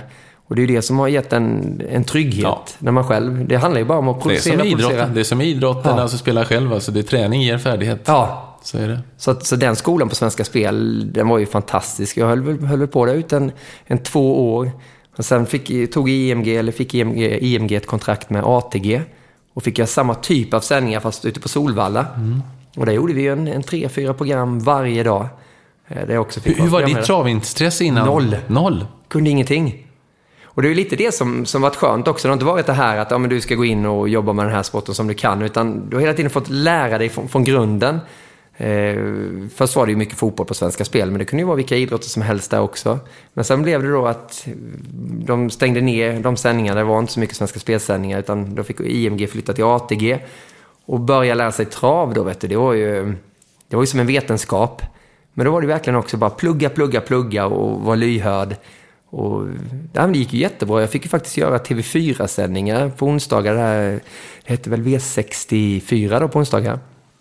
Fick göra de sändningarna på inneplan på Solvalla där. Jag var ju livrädd för hästarna också. Jag kommer ihåg en gång när man satt på inneplan så hade jag glömt de här korten man har, programledarkorten. Mm. Så jag skulle springa in snabbt och hämta dem. Och när jag springer över där så hör jag en gubbe ropa på mig. Hej grabben! Då var det någon som var ute och värmde ja. sin häst inför kvällens tävlingar. Och han körde fram till mig med den här stora jäkla hästen, vet du. Och bara, den här så sa han något namn på någon sele eller något sånt här, någon rem.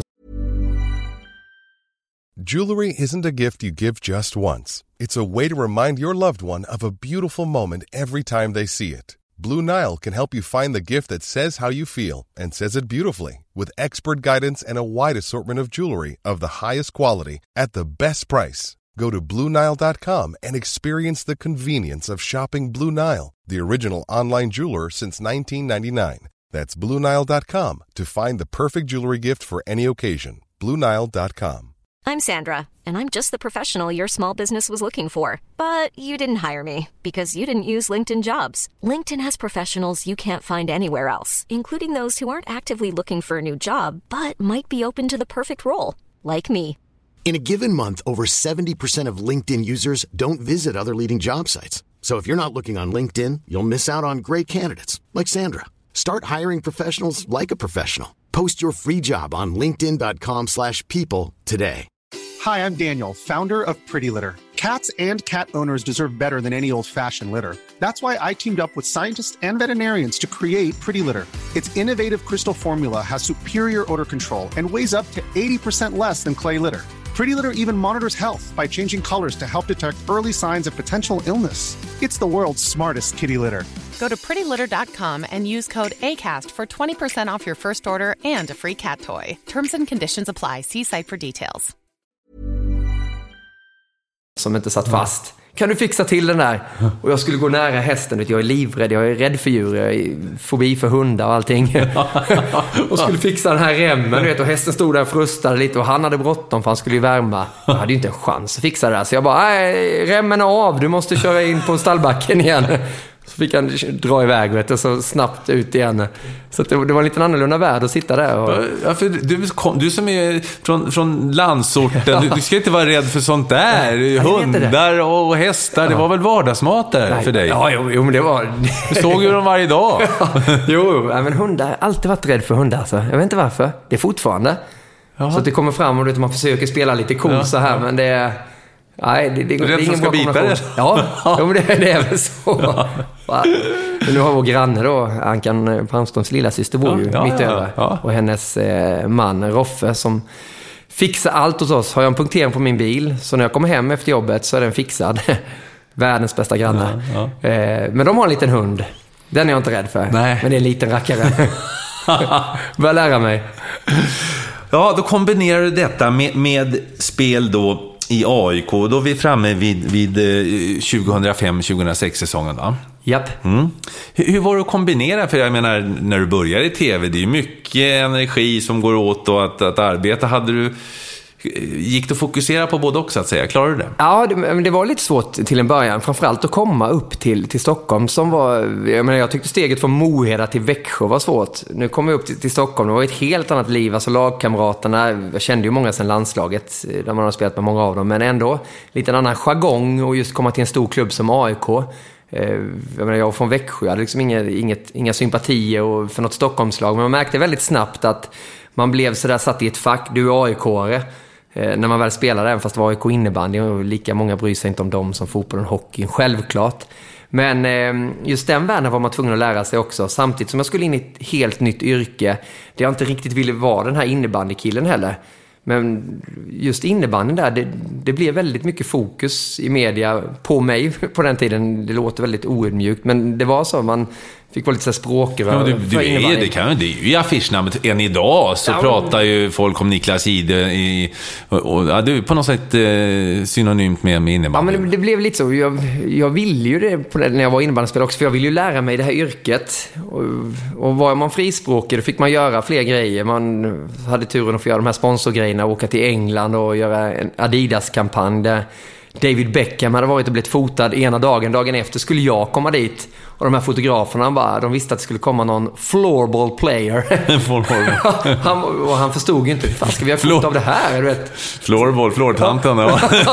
Så han var så han smörjde in mig i babyolja för att det skulle se svettig ut och det se lite cool ut. Och sen, ja, jag tar alltid autograf på alla som kommer hit. Igår var det Beckham, Anna Kournikova, Adidas hade varit där veckan innan och min dotter vill nog ha din också. Då fick hon Niklas Jihde-boken. Jag var inte lika stolt över det, men men just alla de här grejerna, likadant tv-programmen som man fick vara med i då, Lilla Sportspegeln och spela Jeopardy hos Adam Alsing och allt. Jag, jag tog ju det som en läroskola för att jag skulle se hur det funkade.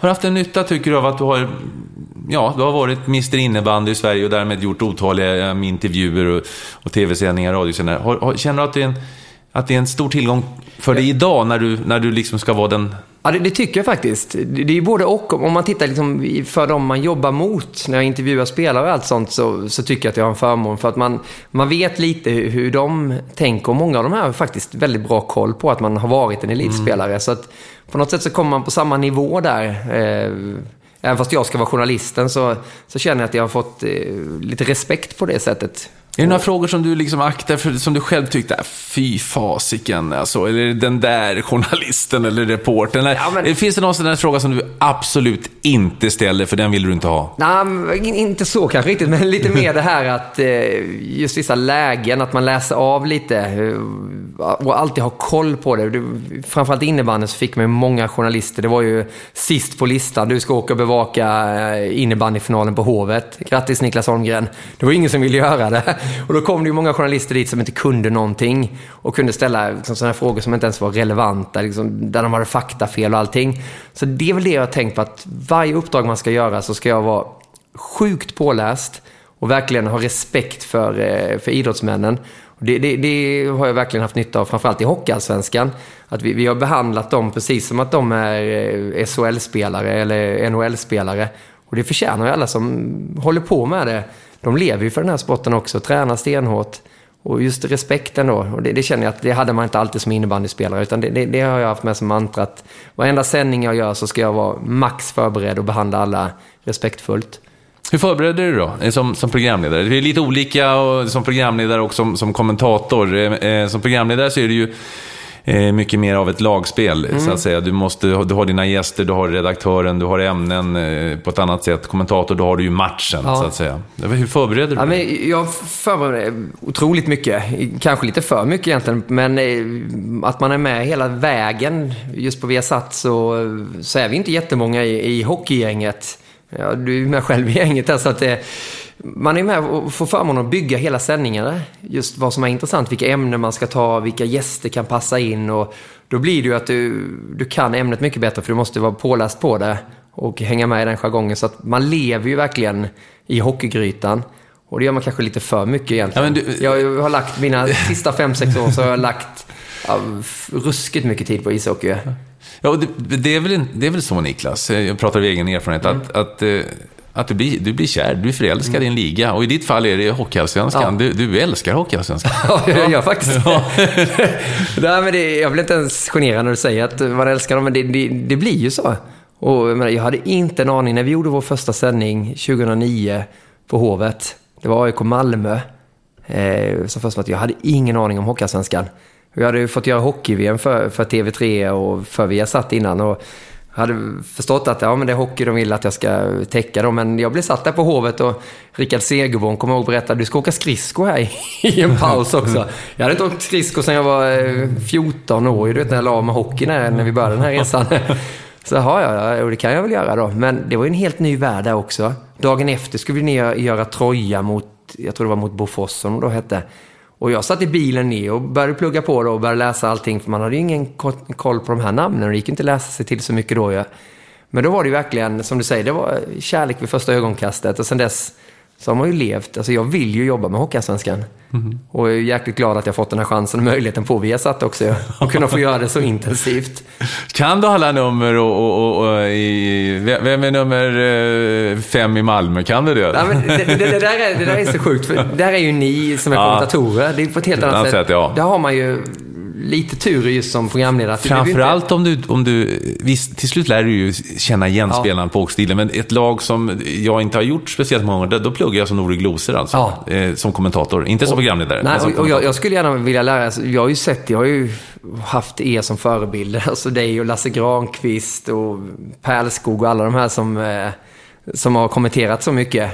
Arne Hägerfors mm. framförallt också ju. Alltså, det var ju det man ville bli först, kommentator.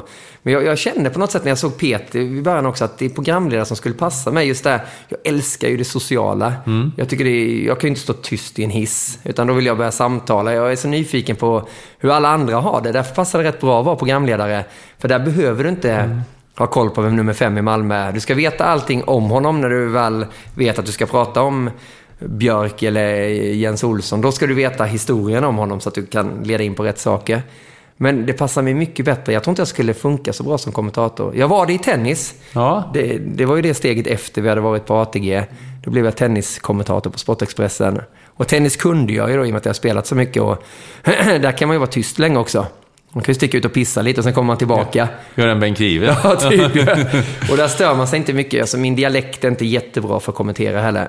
Eh, så är det ju. Utan jag har inte den, om man ska sätta upp högsta speed som du gör när det blir gurgel hit och dit. Utan det passar inte riktigt i, med min dialekt. Utan det är nog programledare som är min grej. Ja, vi får se. Är många år kvar att jobba. Ja, okay. ja, det kan, kanske tröttnar på intervjua 30 idrottsmän sen när vi ja. kommenterar. men jag älskar, alltså, ja. det, det, det, jag älskar ju känslan. Jag, jag, har ju aldrig haft som mål med det här jobbet att jag ska bli en stjärna.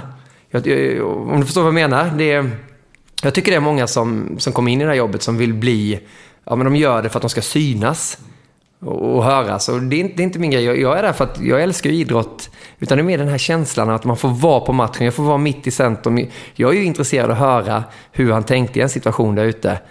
Det, det är mer den grejen. Hade jag velat vara stjärna då skulle jag spelat innebandy betydligt längre. Där, där ungdomarna såg upp till en på ett annat sätt. Det här gör jag mer för att det är passionen. Och det, jag tror att det är rätt skönt. Jag vill inte ta Ola Wenströms position som nummer ett på Viasat. Det, det är jag inte ens eh, alltså, intresserad av egentligen. Utan det, jag trivs alldeles utmärkt och jag Hockeyallsvenskan och får göra NHL. Nu har man fått göra OS och VM och sånt också. Det, det kommer ju bara på köpet. Då. Mm.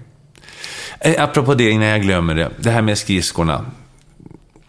Eh, det måste ju, du måste ju ha råkat ut för ett och annat så kallat practical joke med de där skridskorna eh, under under de här åren, fem åren som det är nu. Berätta. Berätta om de värsta incidenterna. ja, det, det är många, men det har blivit en sån här trademark också. Jag har inte tänkt på det själv så mycket, men alltid när man kommer ut i arenan så vet jag, det kommer någon gubbe som alltid är på varenda Oskarshamn-match. Det första de frågar är har du med dig skridskorna då, Gide? Mm. Så det har blivit någon sån grej, Niklas och skridskorna. Jag läste Nyström i Expressen skrev att han tyckte det var löjligt innan, men nu kunde han acceptera att jag åker runt där. Men Själva grejen med det där är ju att vi ville göra intervjun på spelarens område. Ställer man dem bakom, eller framför en backdrop så känner de att nu är det intervju, de spänner sig lite. Vi vill göra den ute på isen när de åker runt med sina andra gubbar där de kan vara lite mer avslappnade. Så det är ju ingen grej för att, att man ska hamna i centrum. Utan, men det, det, har ju blivit lite så att folk garvade och många älskar ju det där momentet. Skulle vi ta bort det så tror jag många gnäller över det. Men man måste tänka rätt sätt där också. Men de där skridskorna, det, alla började ju jävlas med dem ju. Ja. Du vet, klippte sönder skridskosnören har de gjort miljarder gånger. Så när man ska snöra på dem, det är ganska bråttom från vi har varit i studion till man ska ut på isen. Och när man väl börjar dra i de där snörena, ja, går de ju av. Och då hinner man ju inte göra någonting, utan då får man bara knyta längst ner och sen ut på isen då med dem ju. Och i Växjö någon gång kommer jag ihåg att de hade satt sån här vit tejp under dem. Och först la de i eh, gräddbullar, alltså kokosbollar. Vi säger gräddbullar i Småland. Så jag drog på dem så kände jag bara, fan kletigt det blev. ja, ja. Så tittade jag så såg jag Växjös material. Han bara stod och blinkade lite längre bort. Och sen så drog jag på skridskorna då med gräddbullarna i. Åkte ut på isen och bara, oh! Vänstermet bara flög iväg. Och då var det ju tejp under och jag har ju inte tagit bort den här tejpen. Så jag tänkte, fan får jag åka på ett ben nästan, bara glida runt då ja. Och, och så göra intervjun snabbt då. Men, men det där är det väl det värsta, för det kunde ju gått illa. Ja, det, är lite ju- taskigt. Du kunde ha slagit i huvudet i isen eller Ja. också. Du har ju ingen hjälm heller. Nej, och det där är väl det folk gnäller mest på, det där med hjälmen. Men det går ju inte med det tekniska. Du vet, man ska Nej. på all elektronik på, på huvudet och sen samtidigt ska man stå i studion direkt efter och står man där med... Då skulle jag behövt din frisyr, Niklas. Ja, den, det kanske kommer, kanske kommer det också med åren. Ja. Nej, men så det, det har hänt mycket. Men jag, det, jag, jag får ju faktiskt nya skridskor varje år också. Jag, det enda jag åker är säkert kanske en 40 varv på en hel säsong. Så att de är ju bara lite slitna på lädret. Vi brukar skänka dem till välgörenhet.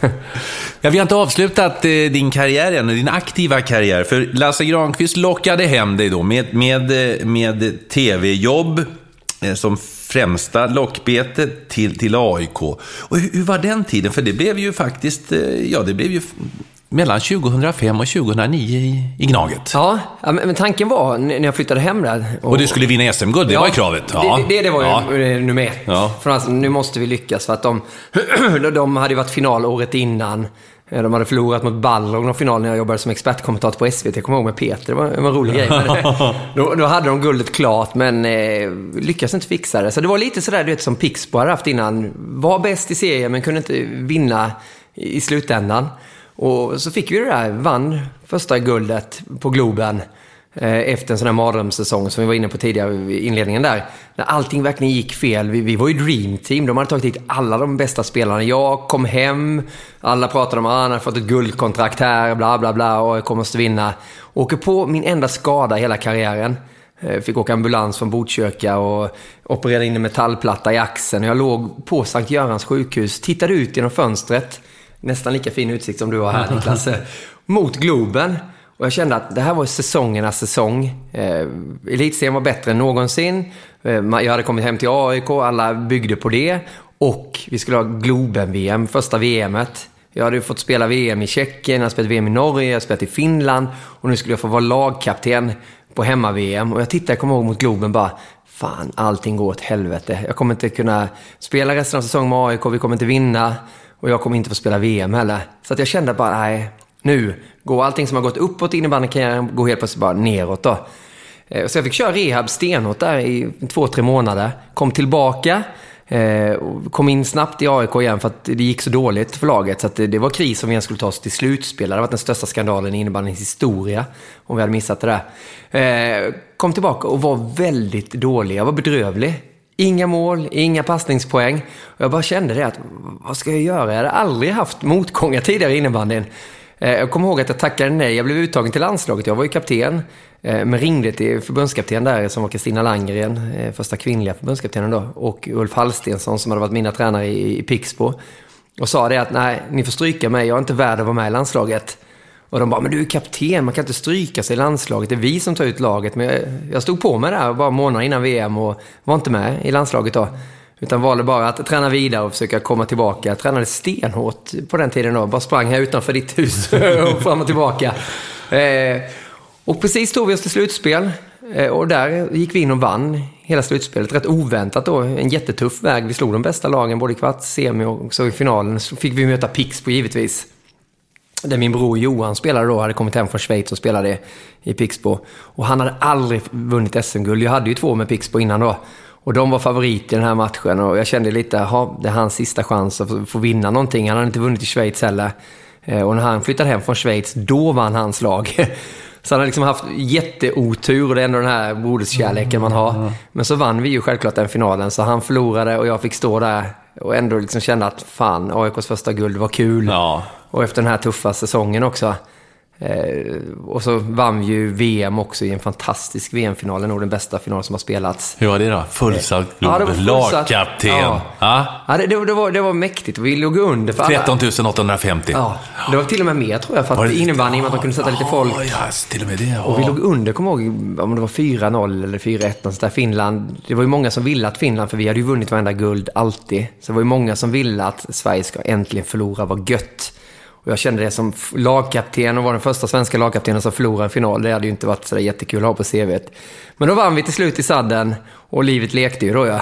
Och man kände att wow, det kul det med innebandy. Så jag bestämde mig för att köra vidare, både i landslaget och i AIK ett, ett par år till då ja. Så blev det. Så fick jag ändå vara med till slut och förlora den här första VM-finalen som svensk lagkapten. Vi gjorde det i min sista landskamp i Tjeckien där i O2 Arena. Då var det väl ännu fler, det var väl en 16-17 000 som kollade. Men då fick vi stryk i sadden istället mot Finland. De var nog värda den där segern till slut, men på något sätt så är det den förlusten, även fast man haft förmånen att få vara med och vinna så många titlar, så är det faktiskt den förlusten. Nu när jag tänker tillbaka, du vet man kan sitta och fundera ibland på kammaren då, då är det just den förlusten som kom upp. Jag är så jäkla förbannad att vi, att vi förlorade den här finalen. För det är inte så Niklas, du får, får tio recensioner i tidningarna. Ja. Nio är bra och en är dålig. Vem, vem, ja. Vilken recension minns du bäst? Ja, det är den ja. dåliga. Ja, det, det, det, är skumt där. Och jag vet nu när man har pratat med många, när man intervjuar många idrottsmän, så säger de samma sak. Jag kommer ihåg när vi förlorade, inte när de avgjorde tre finaler, utan de kommer ihåg den här förlusten. Men ja, ja, det, man måste ha någon sån motgång också. Men ändå, ditt, ditt, eh, ditt avslut blev ju ändå eh, fantastiskt. Berätta. Ja, det blev det. För jag, jag hade bestämt mig och gått ut också och sagt att eh, ja, jag kommer göra sista säsongen där 2008-2009. För, för, det hade gått väldigt bra jobbet också. Vi hade börjat jobba fått lite större uppdrag. Jag hade fått jobba med SM-slutspelet och TV4 med travet. Så jag kände att om jag verkligen ska satsa nu på att bli journalist på allvar och kunna få göra lite större produktioner. Eh, så då, då kan jag inte spela innebandy för det går inte att träna sex dagar i veckan. Det, det funkar ju inte samtidigt som man skulle jobba som journalist också. Det går inte ihop då. Så att jag bestämde mig, jag kommer sluta. Det här är min sista säsong och jag ville vinna Europacupen. Jag ville vinna VM-guld och jag ville vinna SM-guld. Eh, vi vann Europacupen med AIK. Eh, förlorade den där snöpliga VM-finalen på Sadder mot Finland. Då, men så hade vi ju Globen kvar då, SM-final, och tog oss till den här finalen. Och eh, fick ju vinna den också. Och jag, fick, jag inledde målskyttet, gjorde 1-0. Och sen på något märkligt vis så fick jag bollen när det var 10 sekunder kvar och de hade tagit ut målvakten Varberg och fick lobba in den där. Så det sista som hände var att jag fick göra mål också då inför en fullsatt Globen och fick vinna ett SM-guld till med AIK. Det, det, det, var nästan för bra för att vara sant. Och... Känslan inför fullsatt Globen att veta att det här är min, det är min sista match. Ja, just, just den dagen så, så, tänkte man inte så mycket på det. Och, och kvällen där, man blev guldmålad, fick vara i Expressen, blev eh, hissad av lagkompisarna. Men sen dagen efter så var det lite sådär bara, åh, det är slut nu. Men då hade jag ju jobbet för jag skulle åka VM 2009 i eh, Schweiz, hockey-VM. Det var bara två veckor bort, så jag var ju tvungen att kasta mig in i den bubblan och bara plugga på där. Så att det där kom väl nästan mer sen på sommaren, att man kände att nej, aldrig mer. Att man, man kommer vara där, och, för det är en speciell grej att få, få spela in, inför mycket publik och de här viktiga matcherna. Men på något sätt så har den här övergången underlättats med tanke på att jag nu får stå mitt i smeten och verkligen känna det adrenalinet från alla andra då ju. Ja, men ändå i Globen och få, göra, eh, få stå där som, som, som vinnare. Ja. Med, med, med AIK som du hade, ja, du hade värvats i klubben för att ge dem SM-guld. Det hade du gjort innan, men att få avsluta med det. Ja, det, det blev ju en, en cirkel som slöts på ett perfekt sätt där också. Det, och det, det är ganska kul för det kommer fortfarande fram folk och, och prata om den där avslutningen med SM-finalen faktiskt. Jag, jag är så töntig så jag ställer mina skor på mittcirkeln. Du vet, ja, ja, ja, ja det där. Så det är många som kommer ihåg det där. Det, det, är väldigt kul och det är faktiskt uppskattat i AIK-kretsar. Jag är ju smålänning så jag kan inte säga att jag håller på något speciellt lag här uppe, men när man går i Solna centrum och det kommer fram folk bara tack för det du gjorde för AIK. Det är, det är, det är rätt häftigt ändå. Ja, du har ju faktiskt förflutet både i AIK och Djurgården om vi tittar bakåt i tiden här. Ja, men ja, ja, farfars små, precis. Så det är lite allt möjligt där ja. Det, Nej, jag, nej, men det, det, det, är en förmån att få fått göra den resan. Hur, hur var det? Du var inne på det tidigare. Nu, du, du, alltså, du var ju lite... lite ja, ska vi säga, du, du var lite osäker inför flytten upp till, till, till Stockholm. Var, var det en annan jargong i, i, i omklädningsrummet? Var det på, på ett annat sätt än, än i, i, utanför Stockholm, tycker du? Ja, men alltså, om du jämför Pixbo i Göteborg då med AIK och Stockholm uppe så var det, det lite tuffare klimat, helt klart. Och, det gäller att ta för sig mer. Nu, nu, klarade jag av det. Hade jag flyttat upp första gången Lasse ville upp mig, då tror jag det blivit överkörd här uppe. Men nu kom jag upp och hade rätt mycket innanför västen ändå, att man har varit med mycket och jag var lagkapten i landslaget och hela den här biten. Hade ett, ett självförtroende. Och det där självförtroendet, det är ju innebandyn som har byggt upp det. Jag har haft alldeles för dåligt självförtroende i livet. Jag, i, I grundskolan jag hade mina bröder man, som, som var i skolan och hade banat väg för en. Mm. Men när de inte gick på samma skola så hade jag det så lite tufft i skolan. Och, inte att jag var mobbad, men jag var alldeles för snäll. Jag hade svårt att säga nej.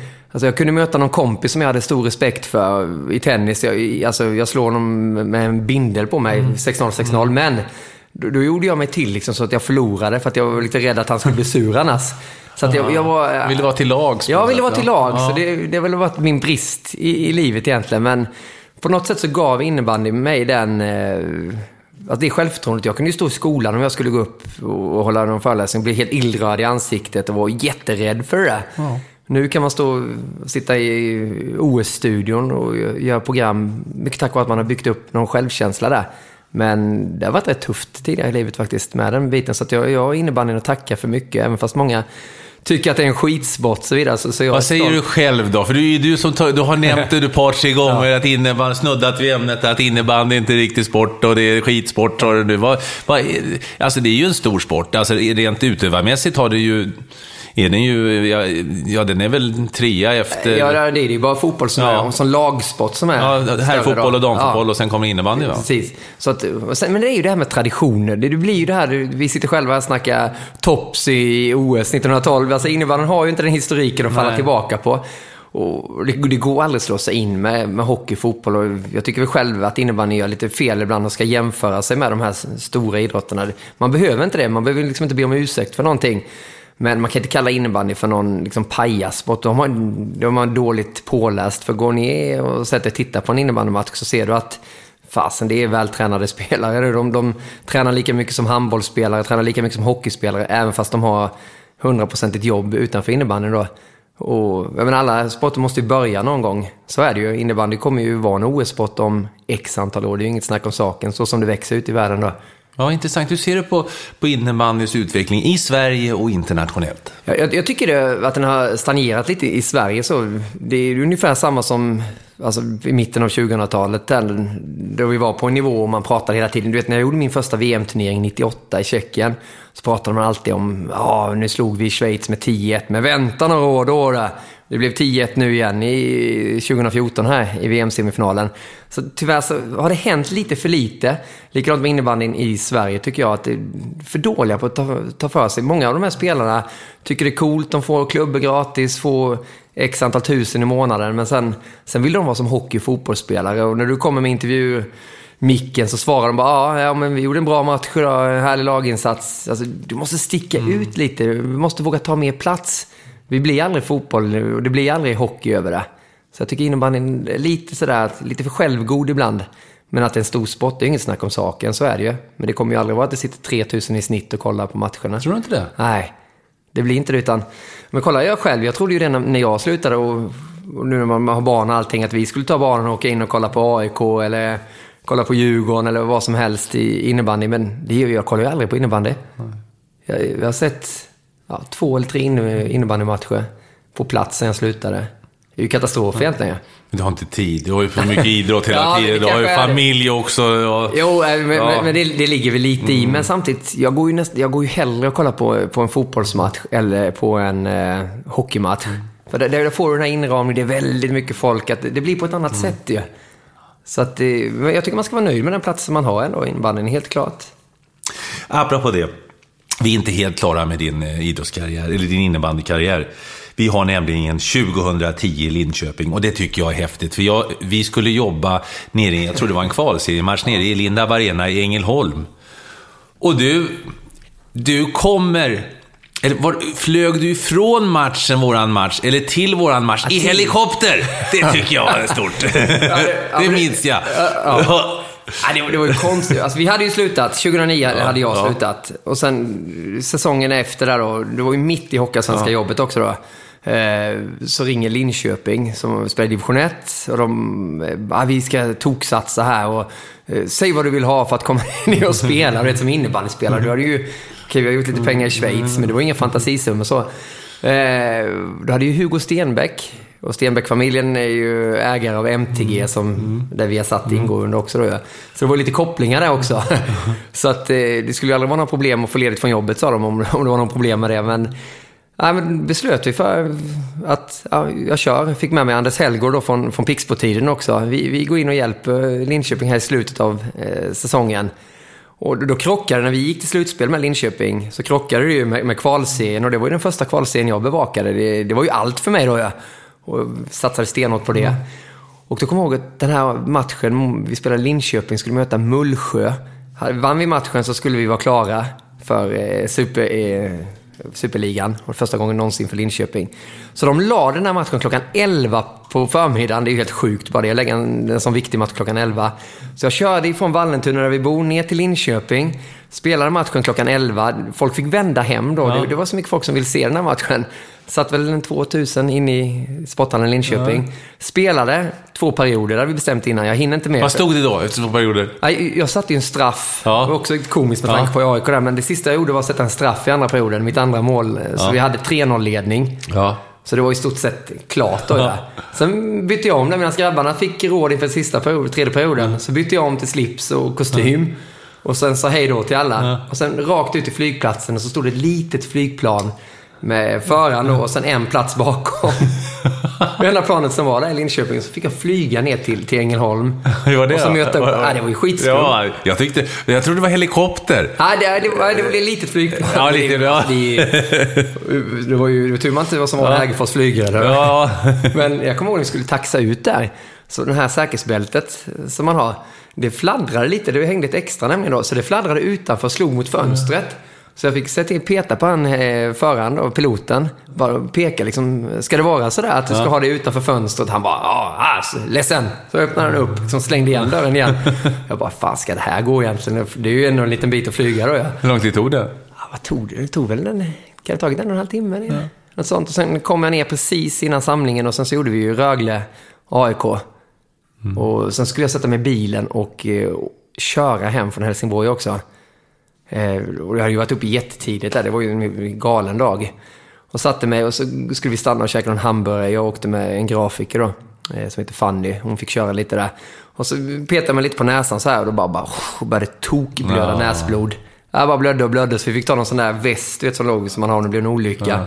Fick jag liksom ta och bara torka blod på och det slutade liksom inte rinna. Och då märkte jag, eller kände jag att shit, det har nog varit lite för mycket nu på slutet då.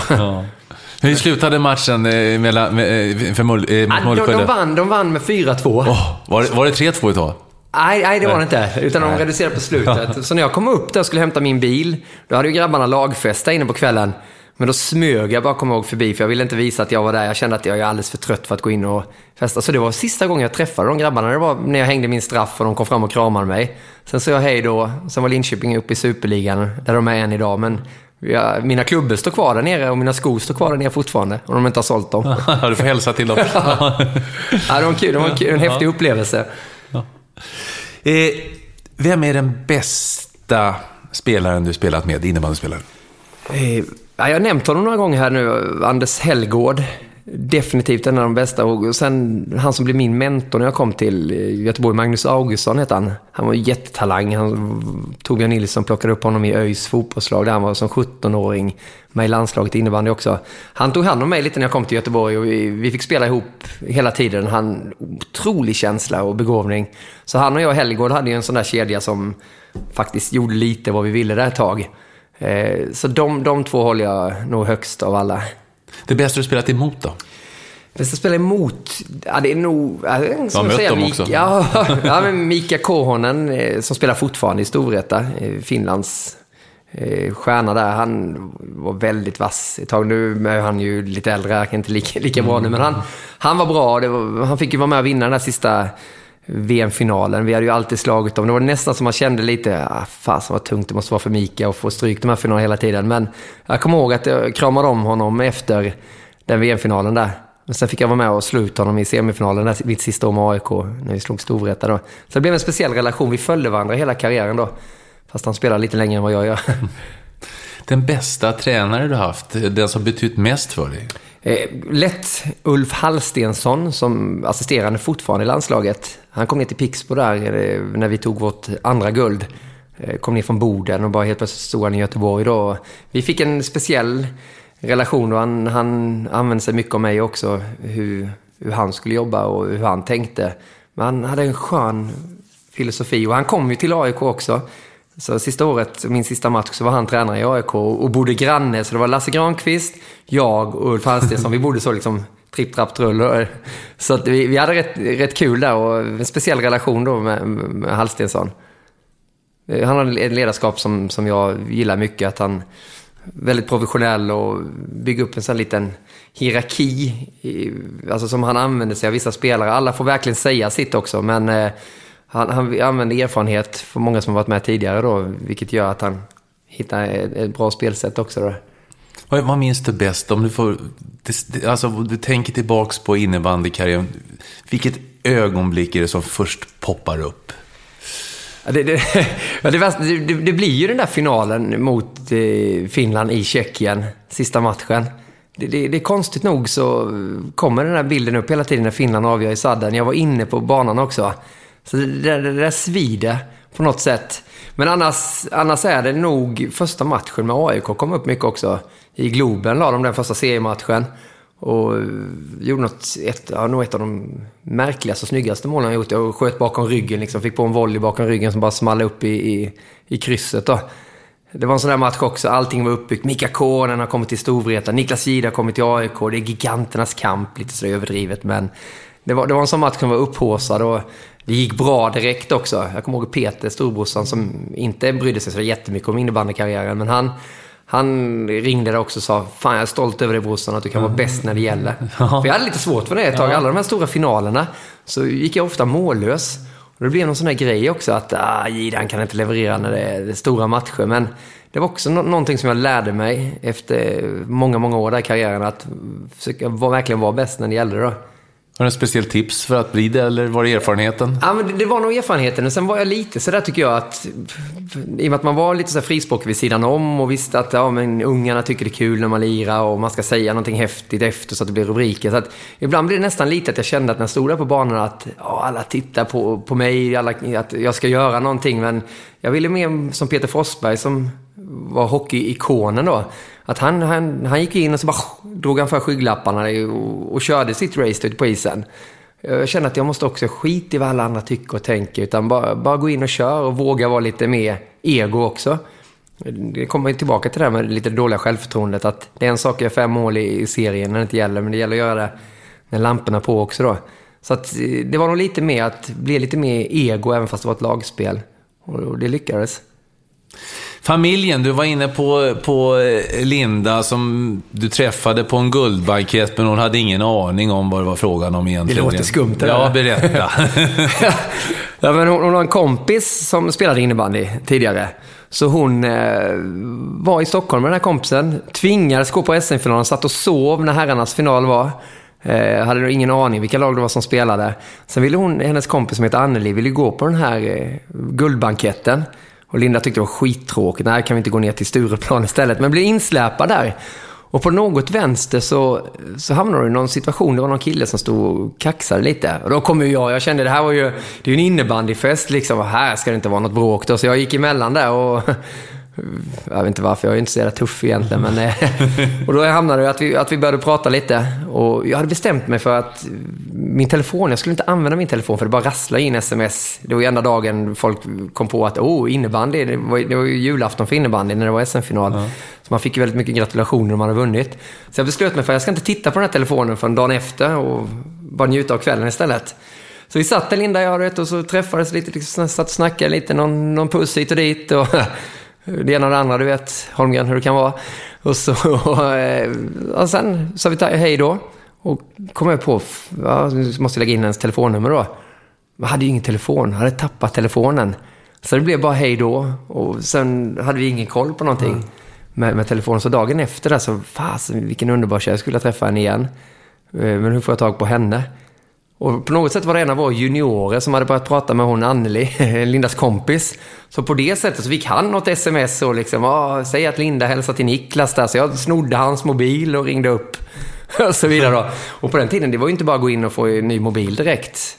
Utan det tog ju sin tid. Alltså jag var utan telefon en och en halv vecka och fick hålla på med polarnas mobil och smsa hit och dit. Men sen så, så kom hon ner till Göteborg och efter det så har vi hängt, upp, hängt ihop och nu är vi gifta och har två Var barn. kom hon ifrån? Va, Det är Hälsingland, Alfta. Bodde hon i Alfta då också, Ja. när, när ni träffades? Ja, precis. Så det är ju bandyfester där uppe, Ja. så det är ju egentligen ingen innebandy. Kan du visa dig där uppe som innebandyspelare i, i Hälsingland? Men som tur är, Alfta ligger i mitt emellan Bollnäs och Edsbyn och det är ju bandymetropolen då. Men Alfta var en innebandyfäste. Så där var det. Jag fick faktiskt en Alfta Indians-tröja. Det stod 27 JD på. De ville att jag skulle börja spela där uppe. Så att, eh, nej, det funkar. Det är ju lätt i det här jobbet, det vet ju jag, att, eh, att det, det är ju en passion. Det är inte bara ett arbete, det är passion. Man vill ju jämt. Vad säger familjen? Det är ju matcher, i- alltså jag, ja, ja, men det är ju så. Du, och, och, och som, ja, vi vill ju jobba också, för det är ju så himla roligt. Det är vår hobby. Det är, vår- vi har arbetet som hobby, det är ju fantastiskt. Men hur kombinerar du det där med småbarn och familj? Får du ihop det? Ja, det, det var, det är som du säger, just att man tycker det är så kul så känner man inte att man, att man jobbar. Men det, det är klart att de gör det. Linda gör ju det hemma, att hon sitter där med, med barnen igen. Nu, nu har de ju blivit lite äldre här, men när jag började på, på Viasat och, med, och jobba heltid, jag blev fast anställd 2009 när Hockeyallsvenskan startade upp. Då gjorde jag, jag gjorde ju alla matcher. Vi har ju inte haft någon annan programledare. Nu har Isabelle Boltenstam gått in några matcher då. Men det har ju varit jag hela tiden, så första åren, jag, jag gjorde ju över 100 matcher totalt sett på en säsong och det är, det är ju mer än en NHL-säsong så att jag var ju borta ruggigt mycket. Så det var ju tufft för Linda givetvis när, när barnen var mindre också. Eh, men nu, det har blivit lite färre matcher, nu har vi sorterat ut lite och vi gör ju lite studio hemma med NHL och sånt. Men jag skulle ju ljuga om jag säger att det har varit eh, friktion, liksom lugnt hela vägen. Det har det inte varit utan man har fått prioritera mycket och jag har faktiskt rätt dåligt, alltså kompis, kompisarna utanför jobbet har jag försakat ordentligt.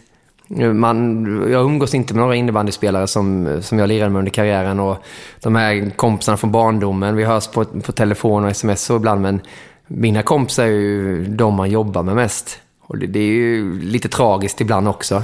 Du jobbar när folk är lediga, så är det ju. Ja, så att man, man kan ju inte vara med det här när de ska träffas på helger, på lördagar och det är någon, någon fest eller något sånt, så, någon bjudning och gå på middag, så blir det ju aldrig att man är med på det då. Så ibland kan man få lite dåligt samvete för det där när man, när man sitter om 20 år eller någonting när man vill, vill göra någonting kanske med, med kompisar så har man ju inte riktigt de där kompisarna då. Men man har alltid sina bröder i och för sig. De, de är där även fast man inte hörs på några månader ibland. Ja, ja, men du har ju ett jobb som du, som du, som du älskar. och- Ja, jag älskar ja. mitt jobb. Jag, jag, alltså, det familjen ja. Mm. nummer ett. Alltså, mamma, pappa, bröderna och givetvis min familj. Men sen är det ju jobbet.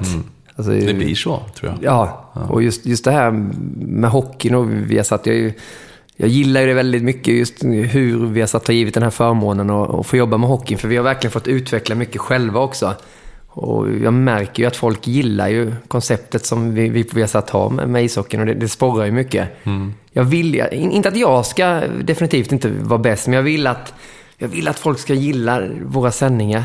Jag, jag, jag, jag tar åt mig när någon skriver att det, här, det där var väl dåligt upplägg eller något sånt där, utan jag vill att vi ska vara bäst, helt enkelt. Vad, vad driver dig? Alltså, eh, framför kameran har du fått med att göra OS och VM nu. Eh, och Hockeyallsvenskan, varit med och byggt upp den. Eh, vad är det som driver? Vill du, kan du tänka dig, ser du dig själv arbeta mer med, med strukturella frågor bakom kameran? Eller vad, vad, vad har du för, för visioner? Ja, Jag tänkte på det faktiskt, för hur länge kan man vara programledare egentligen? Alltså, man ser ju många sitter där länge. Jag menar, Arne körde ju väldigt länge programledare också, sa jag. Eh, men just programledare kanske det är svårt att köra superlänge. Jag vet inte. Men har du bara drivet och passionen så kan du ju göra det. Och det har jag ju fortfarande. Men sen, det är klart, jag fick nu chansen att vara projektledare för Hockeyallsvenskan. Det här att man ska välja matcher, eh, vilka ska jobba då, och hur ska sändningarna se ut. Så att man har hand om hela det projektet. Och det är otroligt lärorikt också, så man inte bara ser att ja, du kommer till en sändning och ska stå i rutan och se glad ut med snygga kläder. Utan nu ska du se till så att alla får de där snygga kläderna också. Det, det, man får mycket att dra i. Så att, Nej, men jag, jag, jag tror det. Jag älskar ju formatet tv, hur sändningarna görs. Jag är, ju, jag är lite nörd på det där, hur, hur sändningar ser ut. Hur kan man göra det snyggast och lätt tillgängligast för, för tittarna också. Så att, ja, producent kanske i, i framtiden, helt klart. men, eh, men som det är nu så vill jag ju vara i smeten där adrenalinet är, där känslorna är. Så att jag tror att jag kommer, om jag får chansen till det, så kommer jag nog jobba ett tag till. Det är klart att jag även skulle tycka det var jäkligt kul någon gång om Viasat kunde få högsta ligan. Nu har vi gjort Hockeyallsvenskan, jag älskar Hockeyallsvenskan, men det är klart att man vill någon gång upp till den högsta ligan också, helt klart. Ja, Även fast vi har NHL ju, som, som det inte går att toppa ju. Som, som är din... Men, men svenska, svenska, nej, svenska ligan är ju ja, den högsta svenska ligan. Mm. Det är klart att det är en...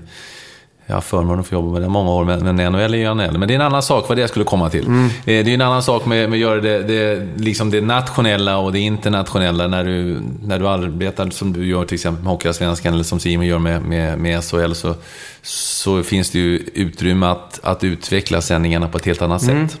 Det gör det ju. Och jag, jag var otroligt nervös första åren när jag fick... Eh, för första åren gjorde inte jag NHL. Eh, du körde ju och Kalle kom över. Det var ju jättenamn som kom till Viasat Hockeystallet där.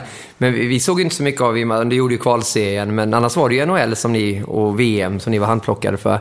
Så att jag kommer ihåg första gången där, när jag fick möjligheten då att göra NHL-premiären i Globen och få jobba med, med dig och, och, och Kalle. Det här, det kände jävla press alltså. Nu blir det på ett annat sätt. Hockeyallsvenskan, det är lite mer, du vet, det är snus som rinner och det är kaffe på bordet när vi har intervjuer och sånt här. Det är, det är lite mer vardag. Just att komma upp till den här nivån så, så kände jag att, fasen, att nu måste jag prestera här. Eh, Och Kalle var jäkligt schysst. Han, han pushade på du också ju. Den här biten att fasen, det här var ju, var ju toppen. Du kommenterade med Kalle och jag satt i studion.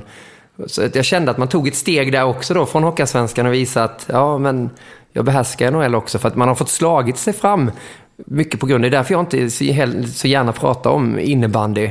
Det är väl nästan första podden man gör, just att prata innebandykarriär. Utan man blir insatt i ett fack, innebandygide. Jag fick ju höra det miljoner gånger. Vad gör den där innebandytönten i rutan? Och det är lite konstigt, för när du är innebandyspelare så kan du inte leva som det. Du måste ha ett jobb vid sidan om också. Du var spelare i AIK Pixbo som var, som var säljare för Hästen Sänga eller mm stjärnsäljare på Canon eller systemutvecklare eller pokerspelare. Det fanns alla möjliga ju. Men just att man skulle jobba som journalist. Jag tycker folk var konstigt även fast det var en sportjournalist då och det var en idrott vi höll på med. Så att det där har jag ju fått fightats med. Och, i- Det var jobbigt tycker du? Ja, jag, jag tycker faktiskt det. Att det blir det är nästan så att jag... Att man nästan vill att sudda ut det här med innebandykarriären. Att jag har skärmat av det. Ofta säger ju... Eller många gånger har ju spelare sagt det när jag ställer en fråga. Ja, men eh, hur, tänker man när man får en sån där träff och pucken sitter i krysset? Ja, men det vet du ju själv. Du, du satte ju hur många skott som helst upp i krysset då. Då blir man lite så man bara... Uh, spolar tillbaka bandet, ställer en ny fråga. Men eh, man har nästan velat ta bort det istället och avskärma det. För jag vill bli en egen identitet och som, som journalist. Det är inte jag som ska vara i centrum där. Det har jag varit när jag var innebandyspelare. Men, så jag tycker inte det, alltså utåt sett mot tittarna så har det inte varit någon fördel att ha haft den här innebandykarriären. Och definitivt inte ha min bror Peter heller. Utan för det har det ju varit nästa steg. Just var det, det ja, inte det- innebandytönten så blev det ju, ja men den där jävla Peter Gides lillebror. Ja, hur är konkurrensen nu? Jag menar, du har ju, nu har ju du byggt en alldeles egen plattform och, och eh, vid sidan om på en annan kanal. Hur, hur, hur, sitter, hur, går det till på julafton? Där?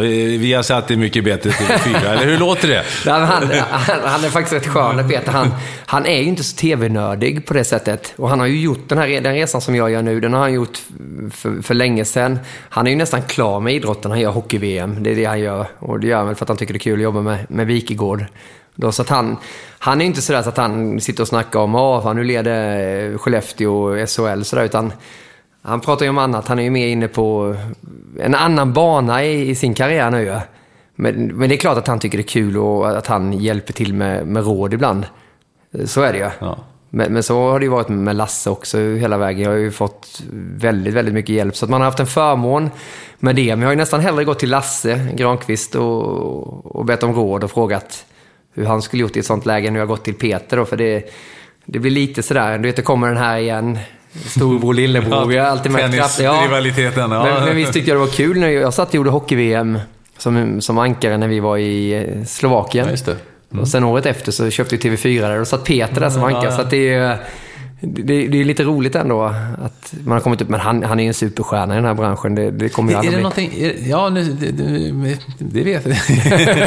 Ja, men jag har inte- jag har inte samma ambition. Nej, men, alltså, eh, ja, men, men det är någonting som du tittar på också. Alltså, för, ja, idrott är ju idrott och det berör ju väldigt många, kanske fler än någon annan. Eh, Ja, ditt lag, din sport, det, berör. Är men ändå, är det någonting som du kan tänka dig också göra någonting utanför idrotten? Och jobba med menar Ja, ja, rent mediamässigt. Ja, nej, men ab- absolut. Jag, jag har liksom inte... Det känns som att man har, har ett kontaktnät som är ganska brett. Så. Alltså, jag har inte tänkt kanske vara journalist hela livet heller. Där, utan det, det skulle kunna vara att man skulle kunna bli sportchef. Nu har jag kommit in i hockeyn på ett, så man har fått en inblick där som är rätt djup egentligen. Eller innebandyn också. Det finns inget som säger att man inte kommer jobba inom innebandyn på något sätt och utveckla superligan där. Finns ju massvis. Tränare då? Jag tror, jag, tror, jag tror jag är för snäll för tränare. Jag skulle tycka skitsvårt att säga att ah, men Niklas, jag tycker du har varit grym på träningarna nu, men ja, det blir tredje kedjan för dig. Och kanske få hoppa in lite här om vi behöver avlasta några. Jag tror jag är för snäll för det alltså. Jag, jag, skulle, jag skulle nog inte fixa det. För innerst inne, även fast man kan lät kaxig ibland när man, när man lirar innebandy, så är jag inte det innerst inne. Jag är en riktig tönt. Men du stänger inga dörrar alltså för att eh, ja, jobba, Nej. jobba så att säga inom, på andra sidan igen, tillbaks på den sidan fast i en, en, en roll eh, inom organisationen? Ja, det, det, skulle, det skulle jag verkligen kunna göra i och med att alltså, idrott är mitt liv och det kommer alltid vara det. Jag, jag vet ibland när man sitter med Peter och, och samtalar över ett glas vin och han är lite mer kulturell sådär. Och, ja, men ska du aldrig gå på opera, Niklas? Opera finns inte en chans. Ens om jag fick 5 000 skulle jag inte gå på opera. Utan ge mig, jag betalar hellre 5 000 för att gå på en fotbollsmatch då. utan det, det, är, det, är, det är idrott i mitt liv. Så det, är klart att det har varit rätt häftigt. Och innebandyn som jag sagt, det, har ju format hela mitt liv. Jag träffade till och med min fru genom innebandyn. Så det är klart man skulle kunna hjälpa till där. Men samtidigt så har jag ing- inte så mycket kontakt heller. Förbundet har aldrig ringt heller och bett om några råd. Men alla vet ju att man, att man lever Ja, det de här så de hör det här nu. Ja, precis. Ja, men det, alltså just, just med innebandyförbundet där och få fram positionerna, varför inte? Men just nu så, så lever jag i min dröm. Jag tycker faktiskt det här är roligare än min innebandykarriär. Just att jobba på Viasat som, som programledare. Så det vore ju dumt att sticka hål på den ballongen nu. Kan du också vara lite tacksam, även om då när du var eh, mitt uppe i karriären att, och pengarna inte var de största i innebandyn, att, att du var tvungen att, att odla och utveckla någonting och tänka på karriären efter idrotten? För att det är ju många av dem som, som tjänar sina pengar och sen så släcks lamporna så är det, så är det inte samma adrenalinkick längre i livet och, och du syns inte helt enkelt. Ja, du, du, det är en otroligt viktig punkt du är inne på där. Det är, så är det ju för många, det ser man ju. Och menar, även fast du har gjort dina pengar där, du har ändå en vardag som du, som du ska fylla. Så det, det är inte pengarna som, som gör en lycklig, det kan jag inte tänka mig. Men jag skulle ljuga om inte jag har känt så ibland att Fasen, varför, varför sa inte min pappa eller mamma till mig det? Fortsätt med tennis nu. Vi vill att du fortsätter med tennisen. Eller spela hockey. Nu har vi flyttat in till Växjö. Vi kör lite till Alvesta. Eh, Det är klart jag har tänkt på det. För att jag tror faktiskt att hockey hade jag kunnat bli rätt bra i. Och när man, när man, när man ser och hör, när man jobbar så nära det här, när man ser och hör att vissa i SHL har 300-400 000 i månaden för att spela hockey hemma i Sverige. Det är klart att man blir lite sådär. Jag eh, fick gratis mat i Schweiz liksom. Ja, det är en bra lön också i sig, men, men ändå. Eh, Du förstår vad jag menar. Men, men samtidigt så är det ju, jag, jag är fast anställd nu och förhoppningsvis kan jag jobba, kanske på Viasat till jag är 65 år, eller 68 måste jag jobba tror jag. Men, är det så? Ja, fan. Nej, men, men just det, så det, det är klart att det är en grej som har varit en del. Jag har fått se idrottslivet, kunna få spela inför fullsatt Globen och fullsatt Hartwall Arena och varit med om den biten och levt i livet. Fått åka ut till, till småknattar som verkligen var wow, tycker det är jättehäftigt att man är där. Samtidigt som jag har kunnat satsa civilt också, så man har ju fått lite båda delar av av livet. Alltså det, det, det är klart att det är häftigt, men jag förstår ju varför många idrottskändisar är med i de här programmen som finns. Största äventyret, Mästarnas mästare och de här bitarna. Jag har ju, har ju fått frågan faktiskt till Mästarnas mästare flera gånger, men tackat nej för att jag inte vill. Eh, då väcker man upp den där gamla innebandyspelaren igen. Kanske får göra det någon gång sen. vad, vad, vad känner du mest idag? Är du, är du eh, innebandyspelaren, jag tänker då hos den, den breda massan då. Eh, är du innebandyspelaren Nik, eh, Niklas Ide eller är du tv-personligheten Niklas Ide? Är det 50-50 eller vad? Ja, eller, det, är nog, ja. det har nog nästan blivit 50-50 nu, men det är först på senaste åren. Det är väl efter OS kanske då. Eh, När man verkligen eh, nådde ut till den här breda SVT-massan. Du vet, när vi gör våra Hockeyallsvenska sändningar så, så är det ju inte, det är inte den publiken som tittar. Så att, fortfarande är det ju otroligt många som kommer fram och pratar innebandy. Men de här kidsen som växer upp nu, de har ju ingen aning om vem man är. Om jag kommer, vi hade någon innebandyskola i Falun som jag var med och startade. De tyckte inte det var häftigt när jag var där på slutet. Utan de var, vem är det där? Ta fram de här Kim Nilsson, de här stora stjärnorna nu istället. De, de vet ju mer att man, man jobbar i tv istället. Så det där är rätt, rätt häftigt faktiskt. Att få se hur, hur folk tänker. Men den här generationen, alltså, som du och jag är, tänker ju mest på, på innebandyspelaren. Så att man satt ju vissa avtryck där i alla fall. på något verkligt vis. Mycket trevligt har det varit att prata med dig Niklas. Vi kunde ha suttit ett tag till. Eh, är det någonting som, vi inte, som jag inte har berört, som, som du känner att eh, det, här, det här vore det är kul att få snacka om? Jag tycker det är, så, kul att snacka med dig. Sitter här i Solna, så kan prata hur länge som helst. Jag tror jag har pratat för mycket. Man är inte van att få svara. Man blir så glad när man får svara på frågor ibland, när man brukar vara den som ställer frågorna. Nej, men jag tycker vi har gått igenom allting här ju. Men det är ju en röd tråd genom allt som man har fått vara med om. Från, haft turen, får jag väl säga, att växa upp i en sån idrottsfamilj. Det är ju det, är det som har gjort allting. Egentligen då med mamma och pappa som verkligen levde idrotten då, och deras föräldrar gjorde samma sak. Och bröderna, det är ju det, är det som har format den. Även fast vi har pajat garageväggarna hemma och kastat in tennisrack och bröderna tvingade en att lukta på ammoniak och sa att det här luktar gott, lukta på det här Niklas. Och så sniffade man och så man på och svimma. Det, det var en tuff uppväxt då, men eh, jäklar vad den har format den och vad man har nytta av den hela livet. Det trodde man inte då. Tack så mycket Niklas. Tack själv Niklas, en ära att få vara med. Tack. Tack för att du lyssnade. Om du vill komma i kontakt med eh, oss på Holmgren möter så rekommenderar jag hemsidan niklasholmgren.nu, Facebook-sidan Holmgren möter eller Twitter Niklas Holmgren. Kan komma med eh, förslag på framtida gäster, eh, synpunkter av alla handa slag. Då rekommenderas dessa tre forum. Ha det så gott så länge. Hej hej!